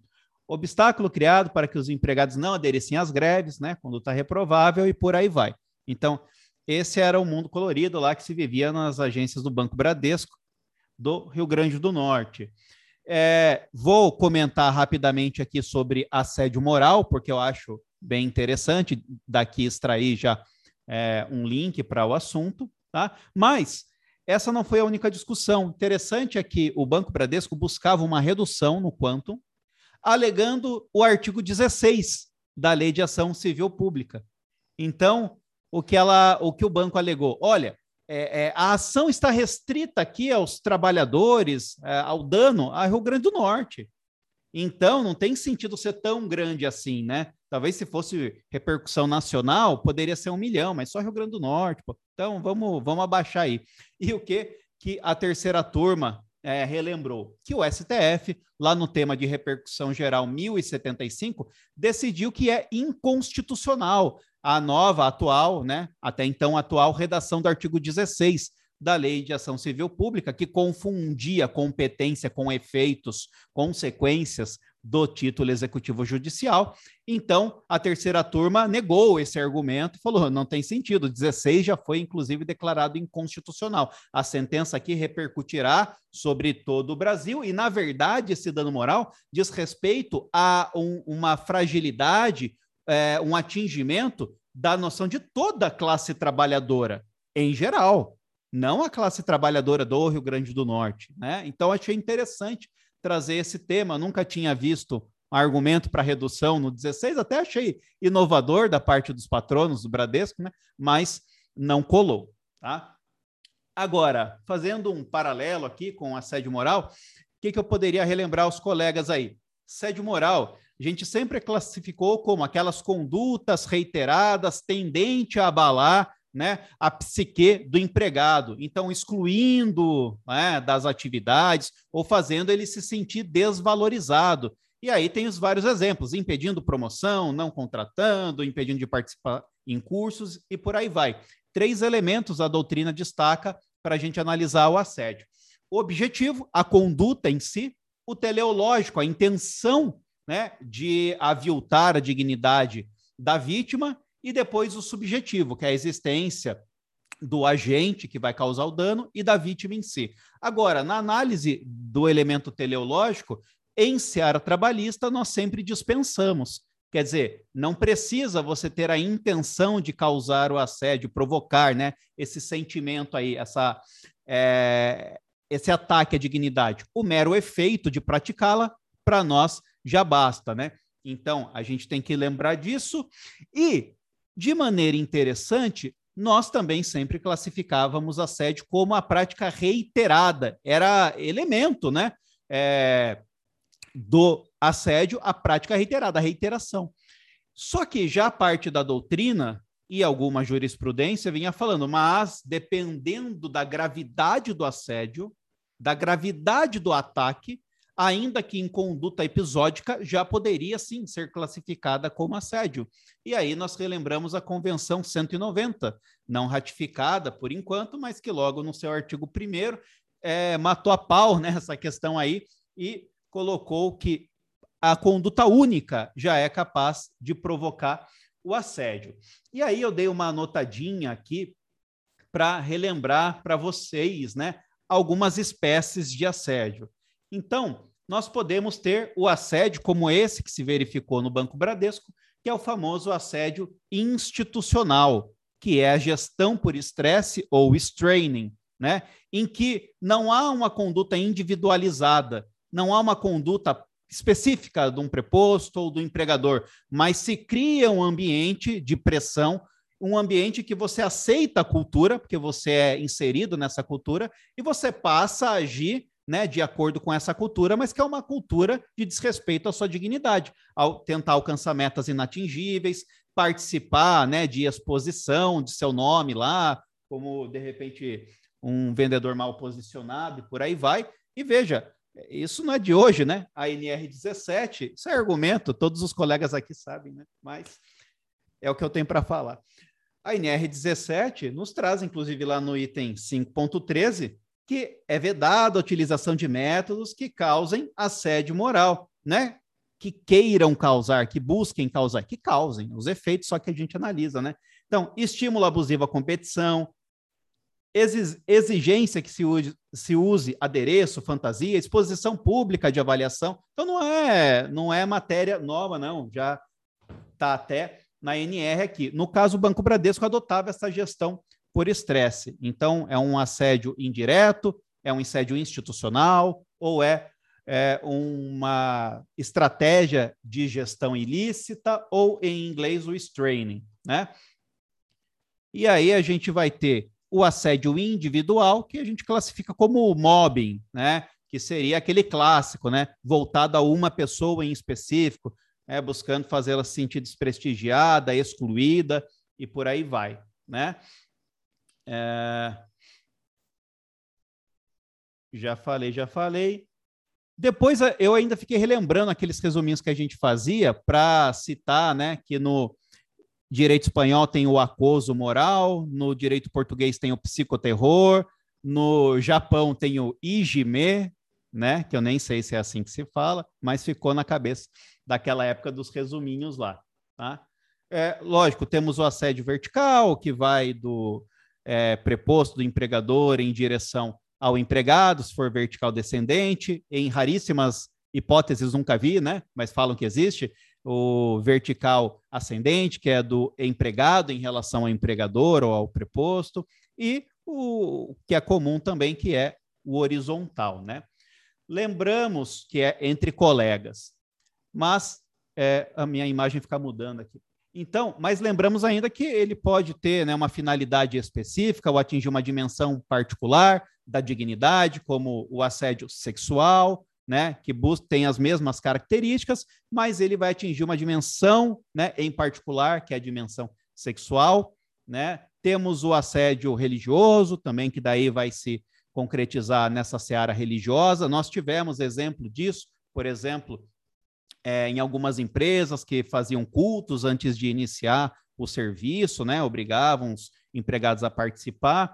É, o assédio também político partidário, né? Como ficou muito famoso aí pelo responsável lá de uma grande empresa famosa que tem uma estátua, né, na frente de cada unidade, também que fez campanha, né, e fez os empregados submeterem a utilizar as cores, né, da campanha e por aí vai, que seria o assédio político partidário, que se eu não me engano caiu, andou caindo em prova aí também, né?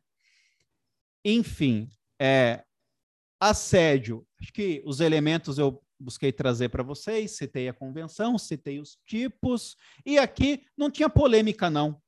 O que aconteceu é que ele é, ficou verificada a gestão por estresse e se condenou no dano moral. Então, a decisão em si não traz polêmica, mas é um instituto importante para o estudo, por isso que eu escolhi, tá bom? Já fica com o Márcio a palavra. Não, é só para complementar, né? É, um caso de assédio moral vertical ascendente, ao menos o que eu vejo, né? Eu nunca vi ninguém escrevendo sobre isso, mas acontece no futebol. Você vê, por exemplo, os caras não gostam do técnico, vamos começar a jogar mal, perder tudo que é jogo para o cara cair. Perdem todos os jogos, o cara sai, entra outro técnico, o time começa a ganhar com um passe de mágica, sendo que não trocou ninguém. Sai de moral. Que legal, cara. Olha, deu um argumento pra gente, hein? Muito legal. Nunca tinha ouvido falar. Breno. É, eu queria só lembrar é, de, uma, de, uma, conexão que eu vi num artigo de um desses livros preparatórios para o concurso do Ministério Público do Trabalho. Eu esqueci o nome da, do, do, de quem assinou o artigo, acho que era um procurador Bruno, alguma coisa, mas a correlação que ele faz do assédio moral com a questão da saúde, com é, algo que vai despontar, é, é, é, algo que envolve saúde e segurança do trabalho, isso é importante sempre relembrar, é, mesmo porque, por exemplo, isso pode é, trazer a competência do trabalho em, em questões é, envol que envolvem trabalhadores, independente do adjetivo desse trabalhador, né, se é servidor público, se não é, é, há essa defesa do Ministério Público do Trabalho. Tem, a gente tem aquela súmula é, do, do STF que fala sobre a competência do seu trabalho para examinar questões, processar e julgar demandas que envolvem é, a saúde ocupacional né? Então, se a gente enxergar a, o assédio moral como uma questão disso, que envolve a saúde psicológica do meio ambiente do trabalho, a súmula, na verdade, fala que é competência do seu trabalho tratar de questões sobre meio ambiente do trabalho, né? Isso, então, é, o assédio moral, como ele envolve o meio ambiente do trabalho, a saúde dos trabalhadores, é, independente de onde ele ocorra, é, a gente vai ter a competência do trabalho para enfrentar isso. E é uma gravidade muito grande quando a gente pensa, por exemplo, é, essa questão desse processo aí, desse banco, pelo amor de Deus, como é que um, como é que algum empregador hoje em dia pode acreditar realmente que é, vai conseguir melhores níveis é, de produção é, dessa forma? Isso aí você vai gerar um, um ambiente de trabalho é, degradante que vai que não vai para frente. Não é possível acreditar nisso. Isso é, inacreditável um banco com tanto dinheiro, com tanto estudo, achar que essa é a melhor fórmula, a melhor formatação de um modelo de negócio. Isso é uma formatação esdrúxula que leva à depressão, que leva, no, na pior, no pior caso, essa gestão por estresse. Pode levar ao caroche, porque a turma certamente estava obrigando os trabalhadores a trabalhar muito, a cumprir essas metas aí de forma exacerbada. Então, vai atingir a saúde do trabalhador. Esse um milhão aí, para mim, tá pouco. Tem que ser disso para cima mesmo. Porque senão é cosquinha no banco e, e não. Tem que, tem que inibir mesmo, né? Então, enfim. é triste ver um, um banco atuando assim. Viu? Márcio? É, esse caso que o Breno falou é bem interessante. É, eu não estou me recordando especificamente qual o precedente, mas eu já vi, o, não, sei se foi o STF ou se foi o TST que fez isso, mas era uma ação civil pública do MPT que tratava de assédio moral no serviço público. E o MPT ele se baseava na súmula 736, dizendo que assédio moral era norma laboral-ambiental. Isso se inseriria na competência da JT. Pelo que eu me lembro, disseram que não era competência da JT em função da ADI 3395. Mas o MPT contra-argumentava, dizia, ah, mas a minha atribuição é de garantir o meio ambiente do trabalho, então não vou ter atribuição só porque seu trabalho não tem competência. Pelo que eu me lembro, no julgamento, o tribunal que julgou, não estou lembrando qual é agora, diferenciou a questão da competência, que no caso não seria do Justiça do Trabalho por causa da DI 3395, mas que a atribuição do Ministério Público, no caso do MPT, não se confundiria com a questão da competência do órgão jurisdicional para apreciar eventual pedido deduzido em juízo.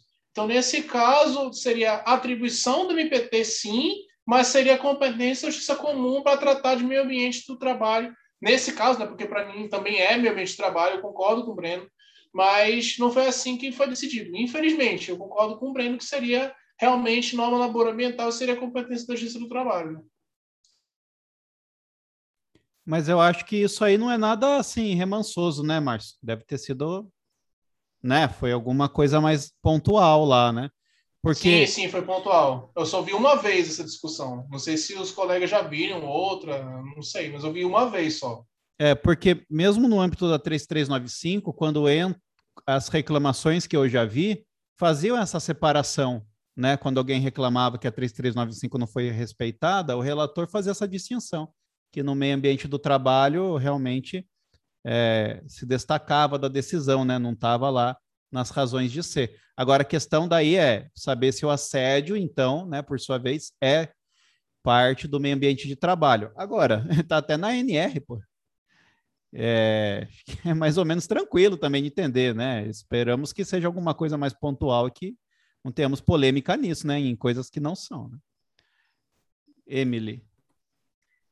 Então, até dentro dessa questão, me parece que existe uma disputazinha, não sei se dá para usar esse termo até dentro do MPT, com as coordenadorias, para ver onde é que vai incluir o sede moral, se dentro de, da CODEMAT ou dentro da cor de igualdade, né?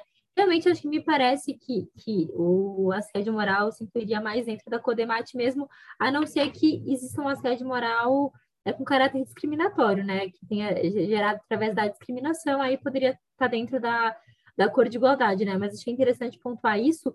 E também, como a gente falou antes de legitimidade do MPT, e essas questões de legitimidade, de competência da JT são sempre muito relevantes, eu achei legal é, trazer aqui um, é uma, uma noçãozinha aqui de, de quando que o MPT pode tutelar esses casos de assédio moral quando for é, situações individualizadas mesmo. Porque, em regra, quando for uma situação individualizada, a própria vítima deve buscar ali é, o seu direito tal não vai é, atrair a legitimidade do MPT. Mas em alguns casos eu já vi doutrina admitindo, né? Quando for é, um assédio moral individual mais fundado no caráter discriminatório, porque aí nesse caso ele ganha um caráter difuso mesmo, né? Um assédio moral individual também em desfavor de representante de empregado, então membro da CIPA, é, dirigente sindical, por exemplo, nesse caso o assédio e o isolamento desse representante tem mesmo a intenção de dificultar ali a, o enfraquecimento e, a, aliás, dificultar a comunicação com os trabalhadores, né? Então, nesse caso também, é, me parece que empolgaria a atuação da MPT, e um outro caso também que é múltiplo, múltiplas situações de assédio moral individual, porque aí também ganha uma feição coletiva. Então, achei legal é, ponderar isso também. Ô, Emily, até porque se nós falamos que a discriminação é indireta e é aceita, né? É, como aquela que apenas causa né, a exclusão, a proscrição, o inacesso do empregado. Ao mesmo tempo, a gente fala que o assédio também é aquele que só tem por efeito causar da mesma maneira, né? A falta de promoção, a exclusão, não sei o quê, realmente chega uma hora que eles ficam muito próximos, né? Então, acho que você matou a pau aqui. A questão é o que move o assédio, ou não na, na questão teleológica, mas qual é o ponto, né, que está sendo usado para a gente fazer essa exclusão? É excluído por quê? Excluído pela raça. Opa, então realmente vai puxar para o lado da discriminação, cor de igualdade. Como nós falamos, né, o assédio religioso puxaria para a cor de igualdade e por aí vai, né? Ou senão o que, que preponderaria era essa análise discriminatória. E aí o assédio acaba até sendo uma questão, é uma ferramenta, né? É uma análise até instrumental lá da discriminação, né? Acho que perde-se um pouco do meio ambiente e acho que o que começa a preponderar é realmente a discriminação. Por que, que existe a discriminação? O que está acontecendo aqui já são argumentos, princípios, né? É nesse, nessa, dessa área aí, né? que é o que você já falou, mesmo, você matou. Exatamente. Ah, e... e até assim, dentro é, dessa classificação, apesar de que se divide, né, de que vai, qual coordenadoria que vai tratar disso, mas na verdade me parece até que, claro, é importante é, atribuir para alguma coordenadoria, mas em determinados casos, eu acho até que pode haver uma atuação conjunta, né, de cor de igualdade com, o debate, então é até uma briga meio sem sentido, né? Mas realmente é boa ponderação, Sal. E eu esqueci de falar, né, do cheering, né, que vem do cheer, né, cheerleaders e tal. Tem o cheering também, que é você submeter o empregado àquela situação vexatória de entoar cânticos, hinos, não sei o quê.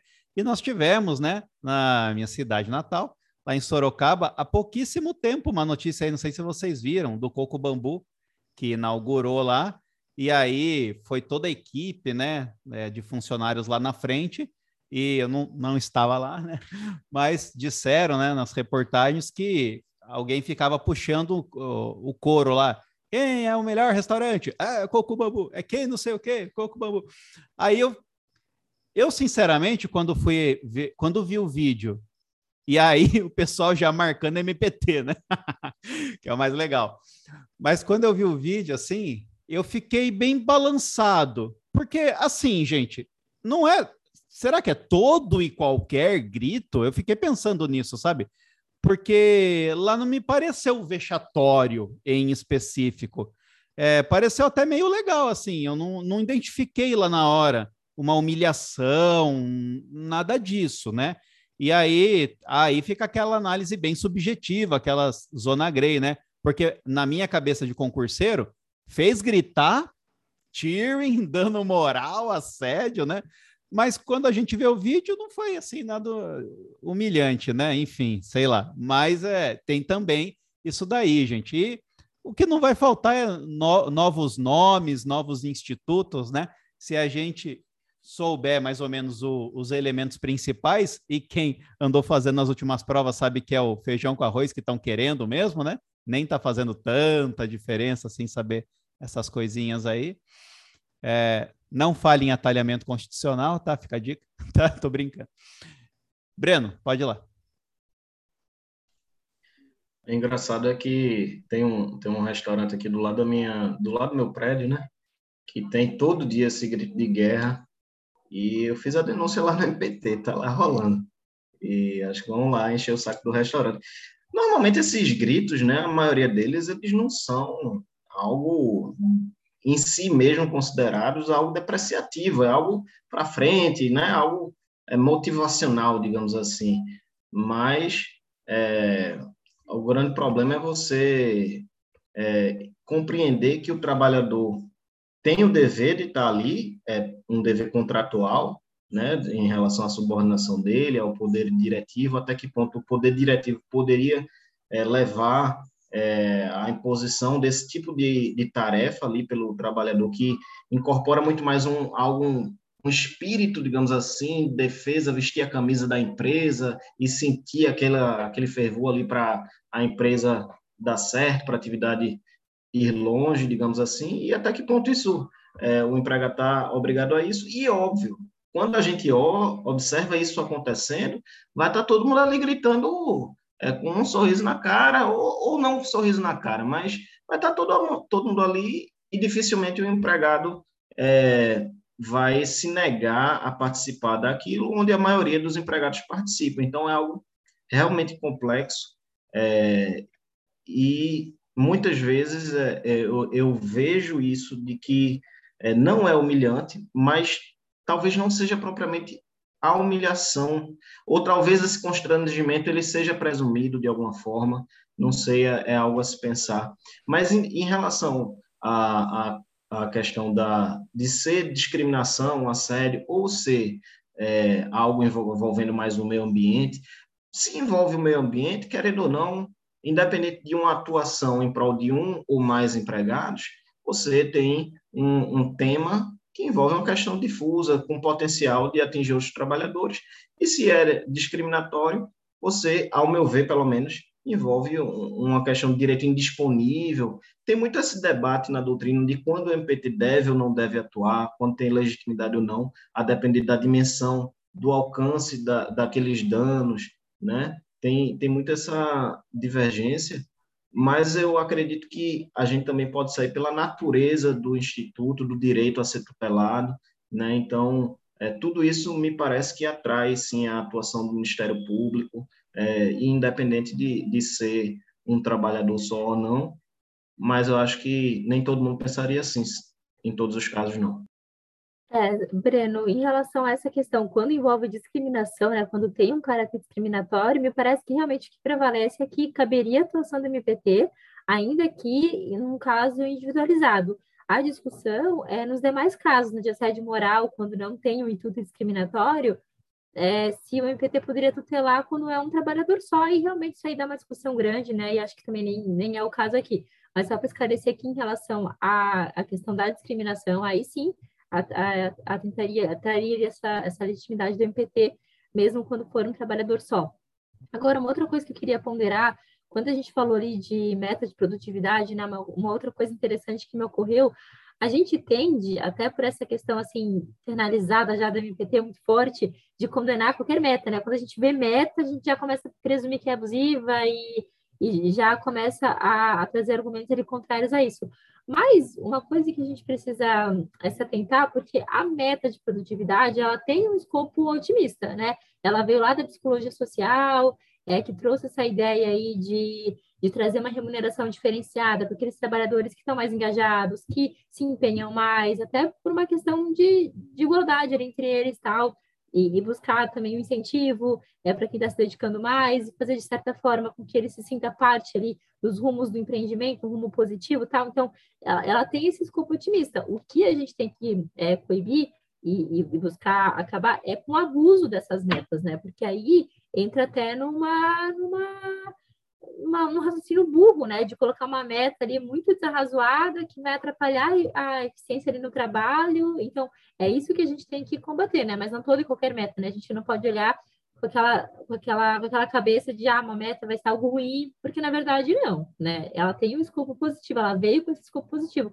mas sempre que a gente tende a, a levar para o outro lado, e realmente, de fato, né, a gente vê muita situação de meta aí complicadíssima que causa todo esse esse transtorno e assédio e tal.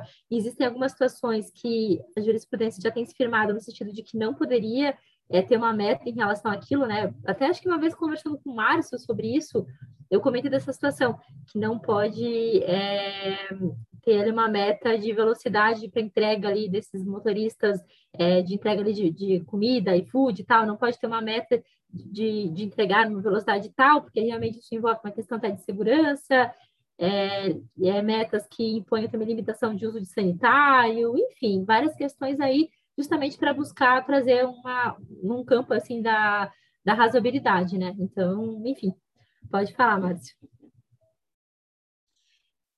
É, eu também tenho uma complementação quanto que a Emily falou, que foi muito interessante, é quanto ao seguinte, é possível o empregador utilizar é, de metas de produtividade como forma de gestão empresarial.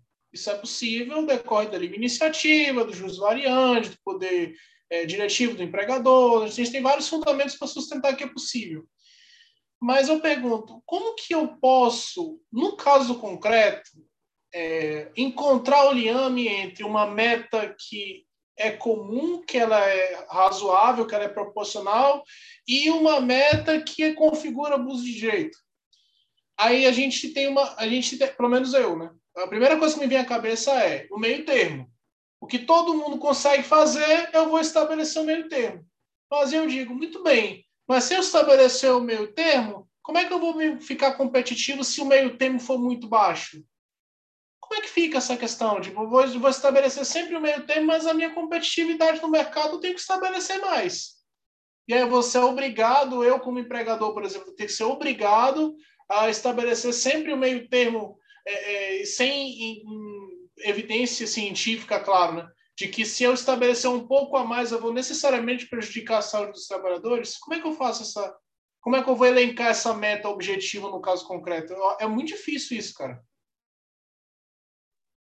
É, eu acho, complementando, mas reafirmando, que é, estipular metas é uma é natural de qualquer gestão empresarial. Eu acho que na livre concorrência, em qualquer atividade de mercado, as, é comum para as empresas e acho que é até necessário que elas tenham metas e estimulem uma certa competitividade, até porque existe concorrência. Uma empresa que para e que se contenta com o patamar, provavelmente ela vai ficar para trás e ela vai perder espaço no mercado. Eu acho que para você aferir metas, uma forma que você pode ter é estabelecer algo que seja alcançável. Caso ninguém alcance naquele mês, você tenta baixar um pouco, é encontrar não um meio termo, mas é algo que seja possível.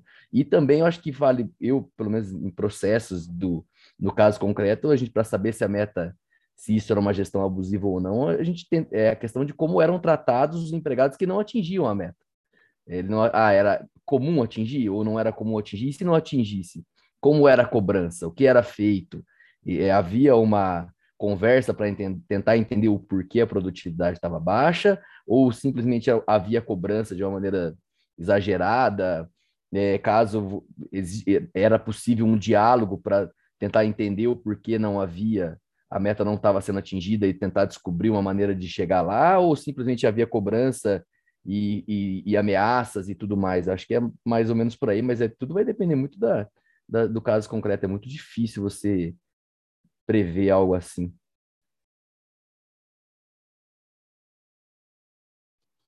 Eu tenho ainda uma dúvida. Gustavo falou muito bem nesse ponto. É, é difícil estabelecer uma meta. Agora, o que, o que me vem à cabeça é a meta em si, ela é para um, ela exige um resultado ordinário que se espera normalmente de um trabalhador ou ela vai exigir o a mais?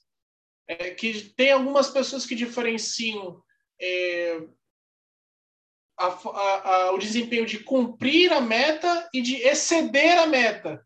Seria o trabalhador que excede, que se destaca da meta ele ganharia um a mais, ele ganharia um prêmio, por exemplo, por ter excedido a meta, por ter tido um desempenho extraordinário. Agora, agora sim, é, eu posso dizer, ah, a meta em si é possível. O, tanto é que tem pessoas que conseguem um desempenho extraordinário, digo, é possível, mas é extraordinário. Agora, eu posso limitar o sarrafo lá em cima, que tipo, possível e extraordinário vai ser o modelo que eu quero que todos os outros cheguem, sendo que o extraordinário já é uma situação muito difícil de conseguir. É aí que gera o straining, né? Você vai, você vai colocar o sarrafo tão em cima que os empregados acabam não, não chegando, fica próximo e não chega, né?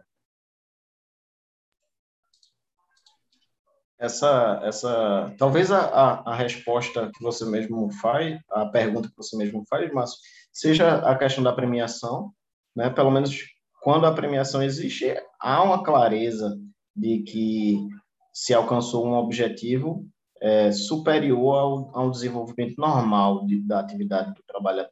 Quando existe a premiação, né, que está lá na CLT dizendo que a premiação que é justamente isso. Agora, se não há nenhuma premiação, é, talvez se possa compreender que seria o desenvolvimento normal da atividade do trabalhador, mas tudo depende do, do exame do caso concreto. Agora, eu fiquei me perguntando aqui também é, se o trabalhador ele não alcança a meta reiteradamente, né? E não e veja, não se tratando de meta como algo considerado de desempenho superior ao esperado. Não, considerando-se de um desempenho normal e mesmo assim o trabalhador não é, alcança essa meta, né? Isso aí envolve aquela questão do princípio do maior rendimento, né, um princípio controvertido né, no, no direito do trabalho, mas é, certamente na prática um, um, empregado seria dispensado se ele não, não alcançar reiteradamente aquilo que se espera dele. Mas também, por outro lado, é, até que ponto isso seria é, correto, né, possível ou abusivo do empregador é, acreditar que o empregado tem que trabalhar e alcançar necessariamente determinados resultados. É, é uma discussão interessante. É, eu só vou comentar porque isso esbarra no que eu estava estudando para falar, para fazer minha apresentação, que não vai ser hoje, dada a adiantado da hora, dado o adiantado da hora, mas a súmula 158, que ela não é ratificada porque ela foi ratificada, depois denunciada, enfim, mas não é hoje em dia o Brasil não é signatário dela formalmente, ela coloca como uma das possibilidades de justificativa para extinção do contrato a causa relacionada com a capacidade do empregado.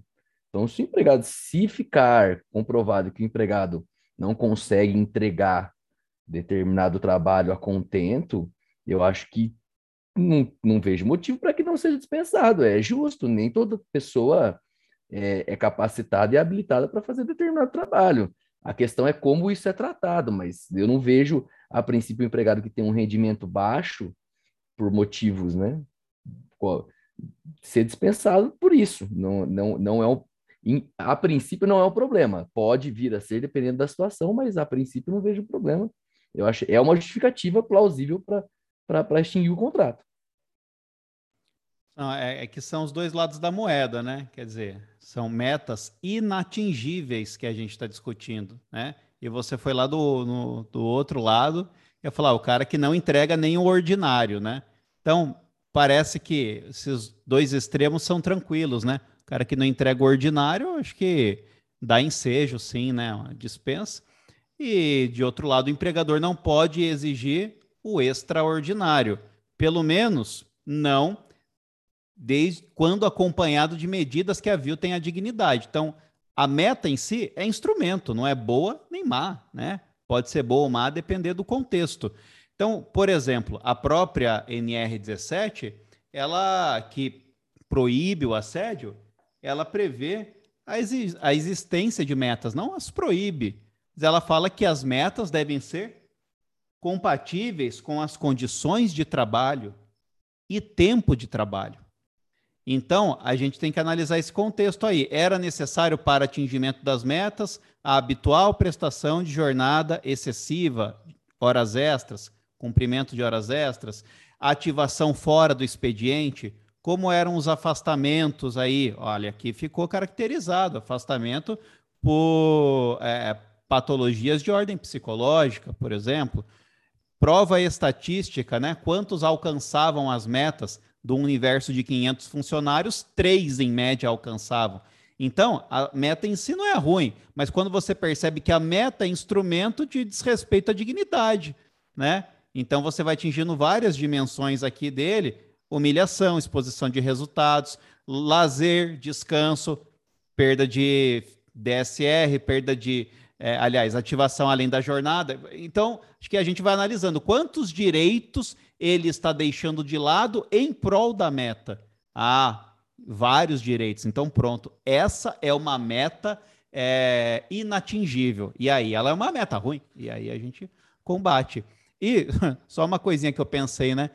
Realmente o assédio nem sempre está ligado com a discriminação. Veja, o Banco Bradesco era democrático, todos eram maltratados. Então, não havia discriminação com ninguém, né? Na gestão por estresse não há discriminação. E acho que os colegas já, já pegaram argumentos assim, é, até de tribunais. Um tempo atrás eu pegava muito assim, Márcio. É, magistrados, desembargadores que entendiam assim. Olha, o preposto ele era é, desrespeitoso com você? Era. Mas como ele era com os outros? Também, igual. Ah, então não era com você, não é assédio. Nossa, eu, eu não consegui entender. Se ele fosse com um só, dava assédio. Mas se ele fosse um bruto, desrespeitoso, xingasse todo mundo, aí não se dava o assédio, né? Eu não conseguia compreender. Aí depois eu, eu não vejo mais isso daí. Mas há 10 anos, talvez, quando eu tinha entrado, eu via muito essa argumentação, né? Depois a, a teoria evoluiu, acho que melhorou. É, eu vi eu vi algumas argumentações nesse sentido, é, se afirmando que na realidade aqueles trabalhadores estariam acostumado com, acostumados com aquilo, é, às vezes até veja como era uma discriminação até institucional, falando que certos é, empregados eram era como se fossem pessoas de um nível menor, inferior, sei lá o quê, é, que era aquilo era normal, se ficasse xingando, ficasse tratando daquele, de determinadas formas, fazia parte do dia a dia dessas pessoas e, e que isso, portanto, não estaria atingindo a honra ou, ou de alguma forma maculando é, um direito da personalidade ou a moral do empregado, não, o que é surreal pelo, pelo simples fato daquilo ser é, é, padronizado na, né, na, gestão da empresa. Agora, eu continuo me perguntando e pensando no, na, na, no princípio do maior rendimento, e, e, que diz que o empregado, pelo princípio, o empregado deve né, produzir e atuar é, de acordo com as determinações patronais no nível é, esperado por ele e tudo mais. É, é as metas, então, elas podem ser tidas como obrigatórias isso é uma pergunta, certo? Porque, assim, se o, se o empregado, ele, ele trabalha, ele está todo dia indo para o trabalho, está à disposição, está fazendo o serviço, está batendo martelo e, mesmo assim, não consegue é, a, a meta. Então, ele estaria, é, de alguma forma, infringindo o contrato, fazendo algo que ele não... Que ele, é, de, de, é, uma obrigação que ele deveria cumprir, ele estaria desrespeitando sendo violada pelo fato dele não atingir aquela meta, e mais, ele estaria, portanto, talvez é, a, agindo com desídia, algo do tipo. Acho que a desídia já é um exagero, né? Mas então a meta ela pode ser obrigatória. É isso, Saulo? Ô, Breno, você, você acho que já deu a resposta na pergunta. Veja, se ele trabalha, mas a jornada não é suficiente, nós temos um problema de uma meta não compatível com as condições e tempo de trabalho. Então, o empregador está exigindo uma meta que não é compatível com uma jornada lá de oito horas, né? E nem com os instrumentos que dá para o empregado. Não é possível que se ele chega do início ao fim da jornada, trabalha normal e não atinge a meta, essa meta é, é abusiva, né? Acho que é aí que se mata. Sempre fui lá, não posso exigir estado de alerta permanente, né, ininterrupto, não posso exigir tantos toques por minuto, a gente sabe que existem esses limites aí.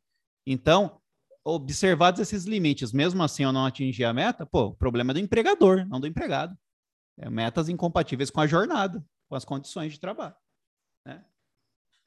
Ou se não tem um instrumento aqui que você faz 10, né? Mas na mão você vai fazer dois. Pô, você não me dá esse instrumento e quer que eu faça os mesmos 10? Não, não vou fazer. Acho que é por aí que, que vai sair, mais ou menos. Não, mas eu consigo pensar na pergunta do Breno de outra forma. Se você tem uma equipe de 20 empregados, você tem uma meta lá 10 de alguma coisa, e todos os 19 cumprem a meta naquele horário, sem hora extra, com horário com intervalo entre a jornada, e um reiteradamente não cumpre. Apenas um.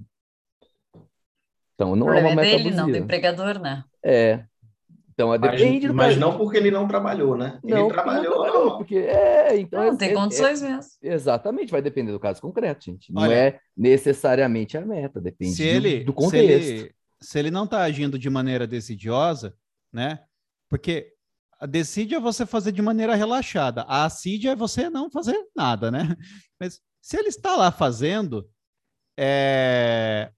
mas não no nível decidioso, caberá ao empregador se valer da possibilidade que ele tem de encerrar o contrato de emprego. É, mas não, eu não estou dizendo punição. Sem justa causa. Não, não, eu, não claro, claro, claro, claro. Sim, sim. Eu, é até respondendo de novo, não vejo como o empregador punir o empregado que não atinge uma meta. É. Punir, né? Agora, ele pode dispensar. Veja, Punição eu não consigo ver. Não consigo a causa justa também. é a prevista em lei.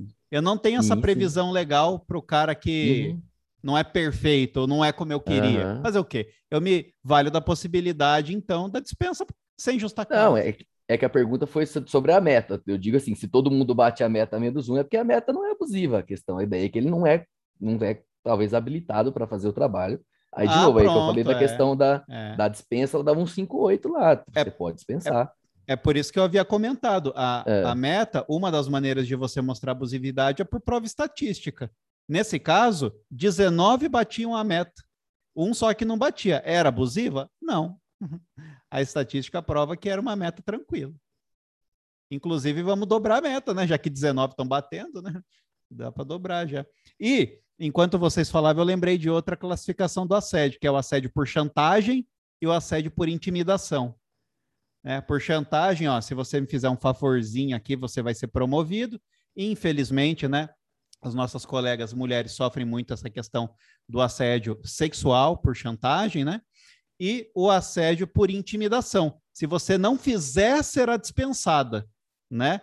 Até já coloquei no feminino o exemplo, porque vocês também sofrem o, o por intimidação, né? Mas só para lembrar que a gente tem essa distinção: assédio por chantagem, assédio por intimidação. Outra classificação que pode ser é, boa para vocês saberem. Ah, uma outra coisa, é, já que tu tocou nesse assunto, só um outro apontamento em relação a, a essa distinção.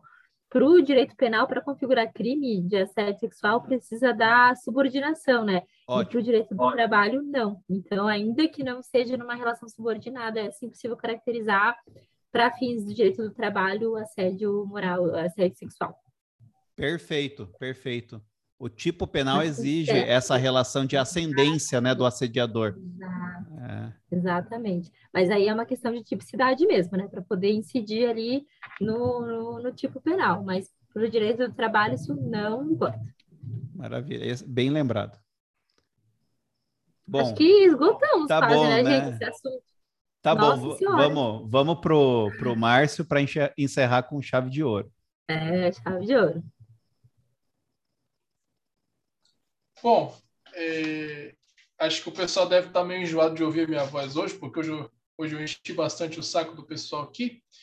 É, o meu julgado que eu escolhi, que é muito, a meu ver, foi muito relevante nesse informativo 236, é o RR 814, dígito 51, 2015, 5190060 da quinta turma eu sempre falo para o pessoal que está ouvindo se situar, né? Que se quiser procurar no celular e tal, se quiser procurar na internet.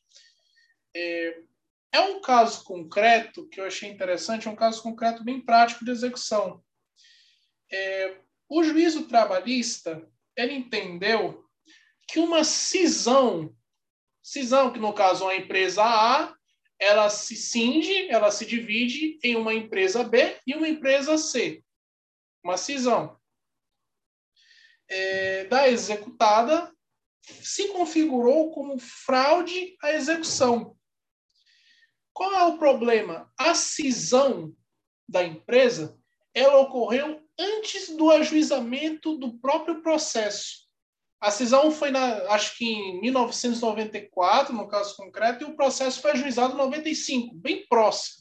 Na certa, o reclamante percebeu que a empresa estava quebrando e logo depois ele ajuizou a ação. Agora, qual é o problema? Na verdade, é, a fraude execução, que foi pronunciada pelo juízo do primeiro grau e foi chancelada pelo tribunal, pelo TRT, é, é, no caso, seria caso de fraude contra credores, porque, no caso, como foi ajuizado o processo após a cisão da, da empresa, é, não poderia ter sido é, pronunciada, no caso, uma fraude é, à execução, endogenamente ao processo que foi ajuizado depois, é, porque a transferência foi antes. E, por conseguinte, se a transferência foi antes, seria caso de fraude contra credores. A fraude contra credores, diferentemente da fraude de execução, ela acontece por ação autônoma, que é a chamada ação pauliana. Eu fui pesquisar por que, que isso é chamado de ação pauliana, o que, que tem a ver, né? Pois é, é, a origem desse termo ação pauliana é do pretor Paulo, lá do Império Romano, e que havia um caráter penal nessa ação. Agora ela só é civil, né? Mas é, ela era dirigida não contra o fraudador, mas contra o terceiro beneficiário. E que o terceiro beneficiário das, é, das práticas fraudulentas do devedor, ele era condenado criminalmente, entretanto, se ele entregasse o bem, ele era eximido da penalidade, no caso da, do ius puniendi do Estado. Isso lembra bastante, é, isso é um adendo, né? Lembra muitos crimes a ordem tributária, que você paga o crédito tributário que é pertinente, que no caso não foi pago, e você xinga a punibilidade do agente. É muito semelhante, é uma, é uma sistemática muito parecida. Aí, nesse caso concreto, para situar todo mundo, é, a gente estava no processo de execução em que havia é, uma fraude de execução da, decretada pelo juízo trabalhista e que, por conseguinte, era fraude contra credores. Não era para ter sido por, é, decretado endogenamente. Deveria ter ocorrido uma, um ajuizamento no cível. Esse ajuizamento do cível, ele ocorreu. Ele ocorreu. E o problema é que no cível houve a chancela da validade da, da cisão. Então, no caso, como houve coisa julgada em favor da cisão, ou seja, a cisão foi válida, é, isso ainda também é, é, contribuiu para prejudicar o ato do Justiça do Trabalho, porque além de ter sido uma fraude de execução, quando deveria ter sido por fraude contra credores, lá no cível houve coisa julgada em favor da empresa, em favor da cisão. Então foram os dois motivos que ensejaram a decretação de, é, de invalidade desse ato uh, desse ato da, da Justiça do Trabalho. Mas aí você deve estar pensando, mas, Márcio, a questão da fraude de execução não deveria ser uma ineficácia do ato e não uma invalidade? Pois é, esse caso é uma situação bem peculiar.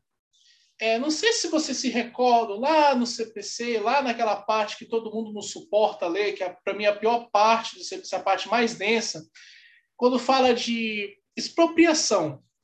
Quando você faz um leilão judicial e você só pode impugnar o leilão até a carta, né? Você tem lá o alto do, do, de arrematação, quando você faz um leilão judicial e você, e você arremata o bem, você tem o alto. E você só pode impugnar a arrematação até a carta. Aí você pensa, pô, mas aí se a, passou, a, tem a carta, acabou, não vai ter mais nenhuma forma de impugnação? Não. Você tem uma possibilidade de impugnar, só que por ação autônoma, que foi justamente o que foi feito nesse processo. Então, para não ter nenhuma, é, nenhuma dificuldade, é, perceba que foi uma ação anulatória ajuizada contra o ato da Justiça do Trabalho que pronunciou a fraude à execução. E nesse caso, a fraude à execução, como foi um meio inidôneo e, por conseguinte, se o ato lá atrás foi ajuizado antes do processo, a Justiça do Trabalho seria incompetente materialmente para apreciar o ato, porque como se trata de fraude contra credores, a justiça competente é a justiça comum e não a Justiça do Trabalho. Então é muito importante que no caso concreto, quando se há é, é, quando há, por exemplo, uma cisão, uma suspeita de fraude, que seria no caso o emprego de algum ardil, alguma é, algum ato fraudulento seria justamente o concilium fraudes, né? É, de você contornar uma obrigação, seja uma obrigação legal, uma obrigação contratual, é, para justamente prejudicar o, a outra parte, você tem que sempre observar se o ato foi praticado durante ou antes do processo. Isso é fundamental para definir a própria competência material para apreciar a questão.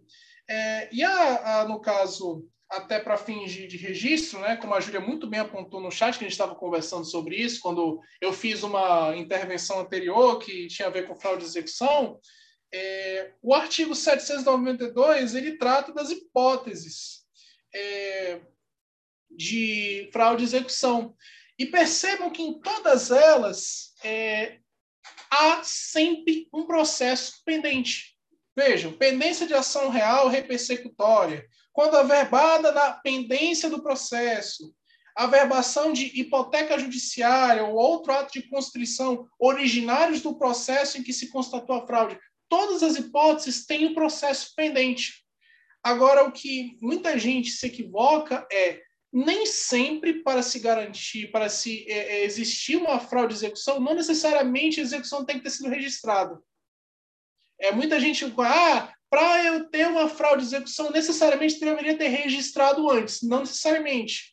A fraude de execução, no caso, se eu tenho registro do processo antes de constatado, antes de pronunciada a fraude de execução, eu tenho apenas a presunção absoluta de que é fraude de execução. Mas eu posso, por outros meios, que no caso, se não houver o registro anterior a essa discussão de fraude de execução ou não, eu posso, no caso concreto, confirmar os requisitos da fraude de execução, que seria a insolvência do, do devedor em função da fraude, o evento, dano ou elemento objetivo, a intenção fraudulenta e que o ato foi praticado posteriormente ao advento do processo. E veja, é, um, é uma situação também importante. É do ajuizamento do processo e não do início da execução. Esse é um fato muito importante. O pessoal pensa, ah, eu estou falando de fraude de execução, eu só vou é, é, caracterizar uma fraude de execução quando já transitou em julgado, quando o cara sabe que perdeu e começa a praticar atos que dilapidam patrimônio, mas é do ajuizamento do processo. Então, quando ele dilapida o patrimônio, mesmo que seja em fase cognitiva, que ele ainda nem perdeu, que não há nenhum título executivo judicial, ainda assim eu posso caracterizar uma fraude de execução. Então, nesse caso concreto, o que eu acho interessante é, é o que eu acho interessante é você necessariamente você pode impugnar um ato, um ato judicial por uma ação anulatória autônoma, se for no caso depois, o prazo do recurso e tal, é, e no caso tem a aplicação, não estou me recordando especificamente qual é uh, o prazo do CPC, o prazo do, do, da, da, do prazo decadencial para é, é, é, ajuizar a ação anulatória, mas nesse caso é possível sim o ajuizamento de uma ação autônoma. Então, nesse caso concreto, houve a incompetência material da Justiça do Trabalho é, pronunciada pelo TST, justamente porque o ato de cisão da, da empresa executada ocorreu anteriormente ao processo. Em suma, é isso, que é o, o julgado é bem grande, é, tem uma questão também adjacente ao, ao tema principal do processo, que se, se eu fosse me estender, é, ficaria muito extenso, mas o julgado é muito interessante e vale a pena a leitura.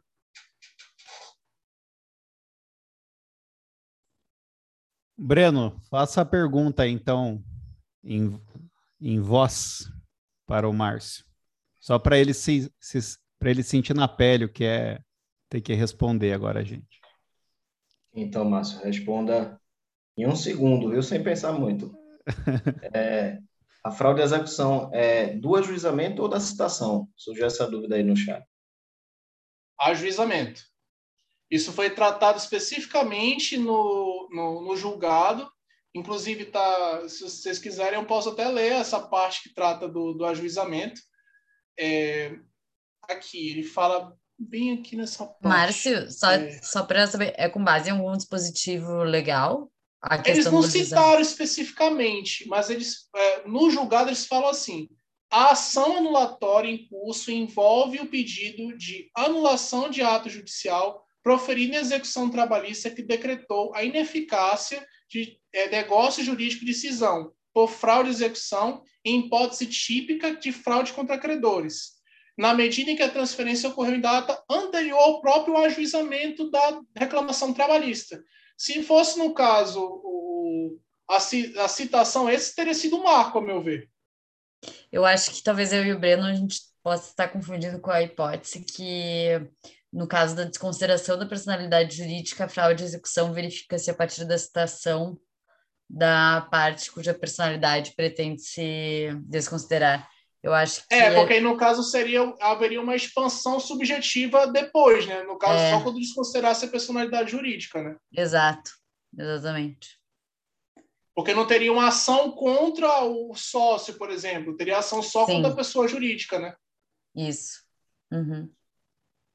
É, sobre o que o Márcio comentou, a questão da, de você não precisar, não necessariamente ter que registrar a execução para poder reconhecer a fraude, a execução aqui. O que a gente, que pelo menos eu uso muito na prática, é que a maioria das vezes do que chega para a gente, a alegação de fraude de execução não tem, não está registrado, né? Não há o registro da execução, então na prática a gente tem que se virar, né?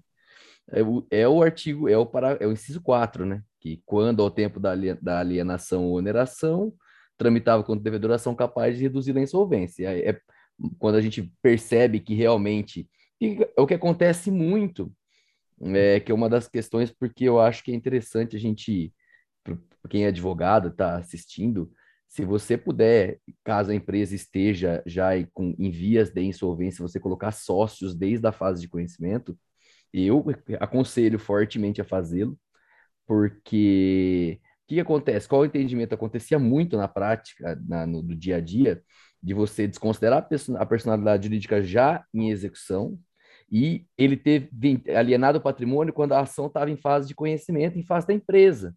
Aí o que, que se dizia? Ó, quando é, houve a alienação do imóvel, ou do bem do carro, do, do bem que se pretende reconhecer a fraude, não havia em face do devedor, no caso o sócio, uma ação capaz de reduzir a insolvência. Só havia em face da empresa. A desconsideração e a inclusão do sócio no polo só ocorreu depois.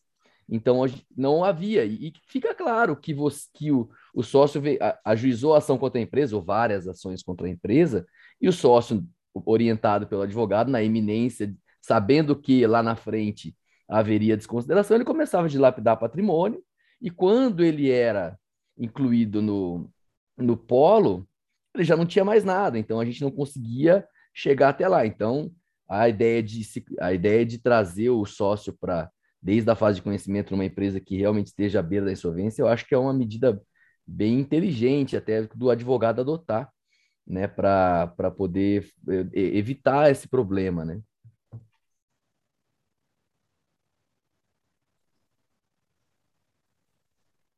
Vai, Mas, Gustavo, só pra... Opa, eu tô só com uma dúvida para esclarecer.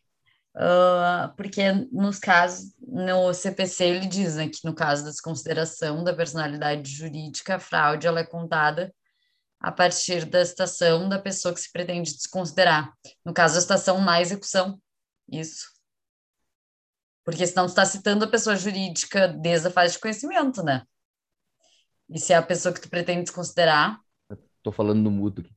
Mas é, é essa é uma, essa é uma, é uma interpretação. Eu sei que tem uma né? discussão bem grande. É, então, isso, né? É, eu, eu tendo a interpretar e já fiz isso em decisões, minu, decisões minutadas, dizendo que é empresa, falando da forma como, como você. Mas tem, a citação já, da empresa é, desde a isso, da fase de conhecimento ainda, isso. né? Isso, Porque mas eu abrange tudo. Né? Mas inclusive, mas eu até algumas dessas decisões que eu me refiro até antes do CPC, tá? Desse CPC 2015, ah, é tá. no antigo, mas mesmo é. depois tem tem decisão do tribunal, eu lembro de um processo claramente lá aí de Santa Cruz, viu, Sal? Inclusive. O cara, o, o, o, sócio, eu não lembro se foi antes ou depois do CPC que eu trabalhava lá antes do CPC, mas eu não lembro que ano exatamente foi. CPC, CPC 73 ou Ah, não, CPC 39 não tinha nascido ainda, não força, né? mas o, mas ele, vendeu, alienou o imóvel. A gente era uma empresa que já estava bem mal das pernas já há muito tempo. Só que o sócio foi incluído depois, já em execução, e ele alienou o imóvel enquanto o processo já estava em andamento. A gente alegou a questão da, de, do, da fraude, é, fez a, a, declarou ineficácia da venda, o tribunal não, o sócio só foi incluído depois. É, eu sei que tem uma divergência quanto a, a, citação e é, quanto a ser na execução sim. ou no fase de conhecimento. Eu, eu, acho que provavelmente foi antes do, do CPC de 2015, mas eu tendo a interpretar, eu já fiz decisão interpretando dessa forma, eu acho que acho que é a ideia, né? Eu acho que a ideia é essa. Mas de todo modo, para evitar essa discussão, como eu disse, eu se a empresa está na iminência de não de, de ser insolvente, já é possível colocar o, o sócio já no, desde a fase de conhecimento. Então, eu, é uma, eu, eu, acho que é uma providência que não custa para o advogado, é simples de fazer.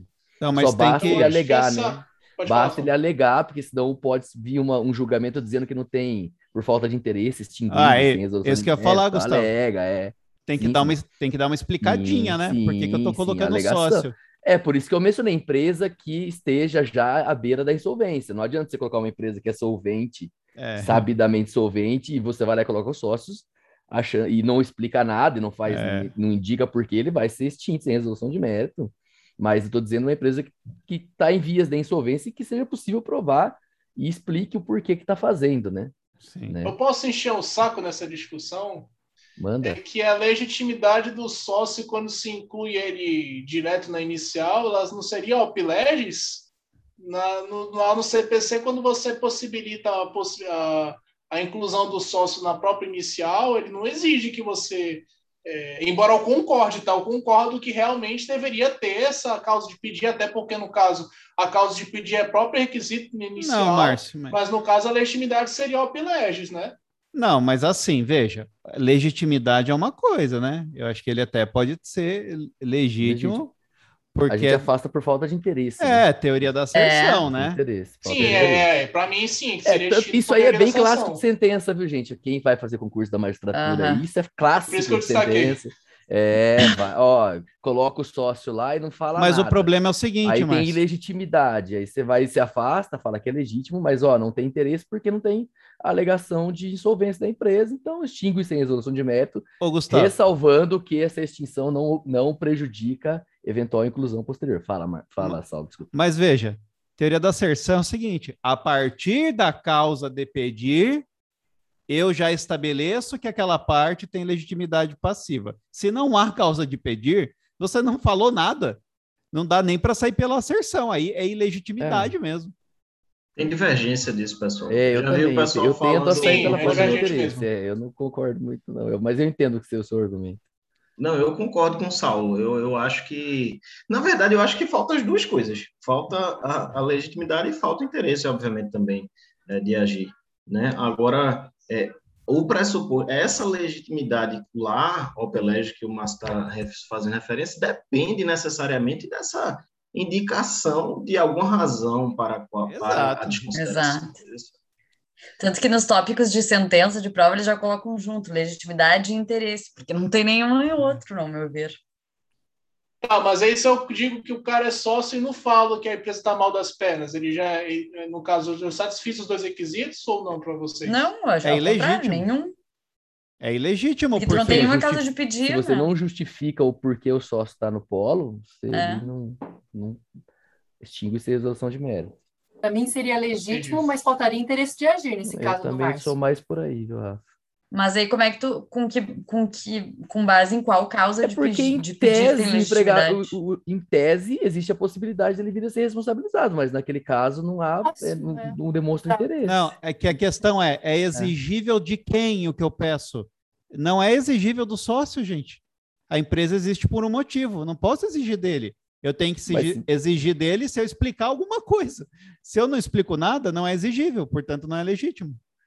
Eu não sei se vocês já viram é, é, é, casos é, concretos disso, Ah, é, em que o que é que acontece? Você diz, eu tenho direito a hora extra, trabalhei para a empresa X, tenho direito a hora extra.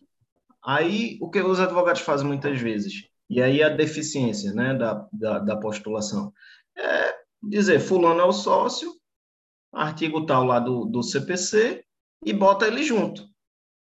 Mas ele está dizendo, eu trabalhei na empresa X, tenho direito a hora extra da empresa X. Não tem como você ficar viajando lá e, e adivinhar. Claro, a gente imagina que o que ele quer, mas enfim, é, tem que a legitimidade está atrelada à causa de pedir, justamente porque você vai aferir ela. Para fazer esse, esse raciocínio da teoria da sessão, você depende da análise da causa de pedir. Da asserção. Você precisa da asserção, que é a afirmação Isso. na exordial. Se você não tem asserção, não dá para aplicar a teoria da asserção.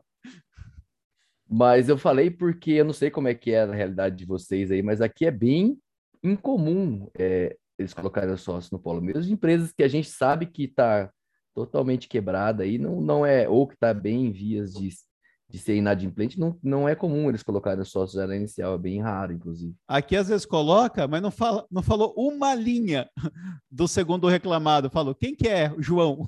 Você não falou nada dele. É, aqui, a- onde eu, as varas onde eu tô agora é engraçado porque agora tem uma avalanche de ações contra, um, contra uma empresa lá. E eles colocam sócio, só que são 30 linhas de fundamentação do que eles estão, do porquê eles estão começando colocando sócio. Como são todas iguais, eu sempre começo a ler a, a petição inicial da 31, né? Porque as 30 primeiras estão explicando basicamente a mesma coisa, mas naquele caso é bem fundamentado, realmente, eles fundamentam muito bem. Eu pra- acho que também tem colocam esse sócios de outras empresas e é bem feitinho.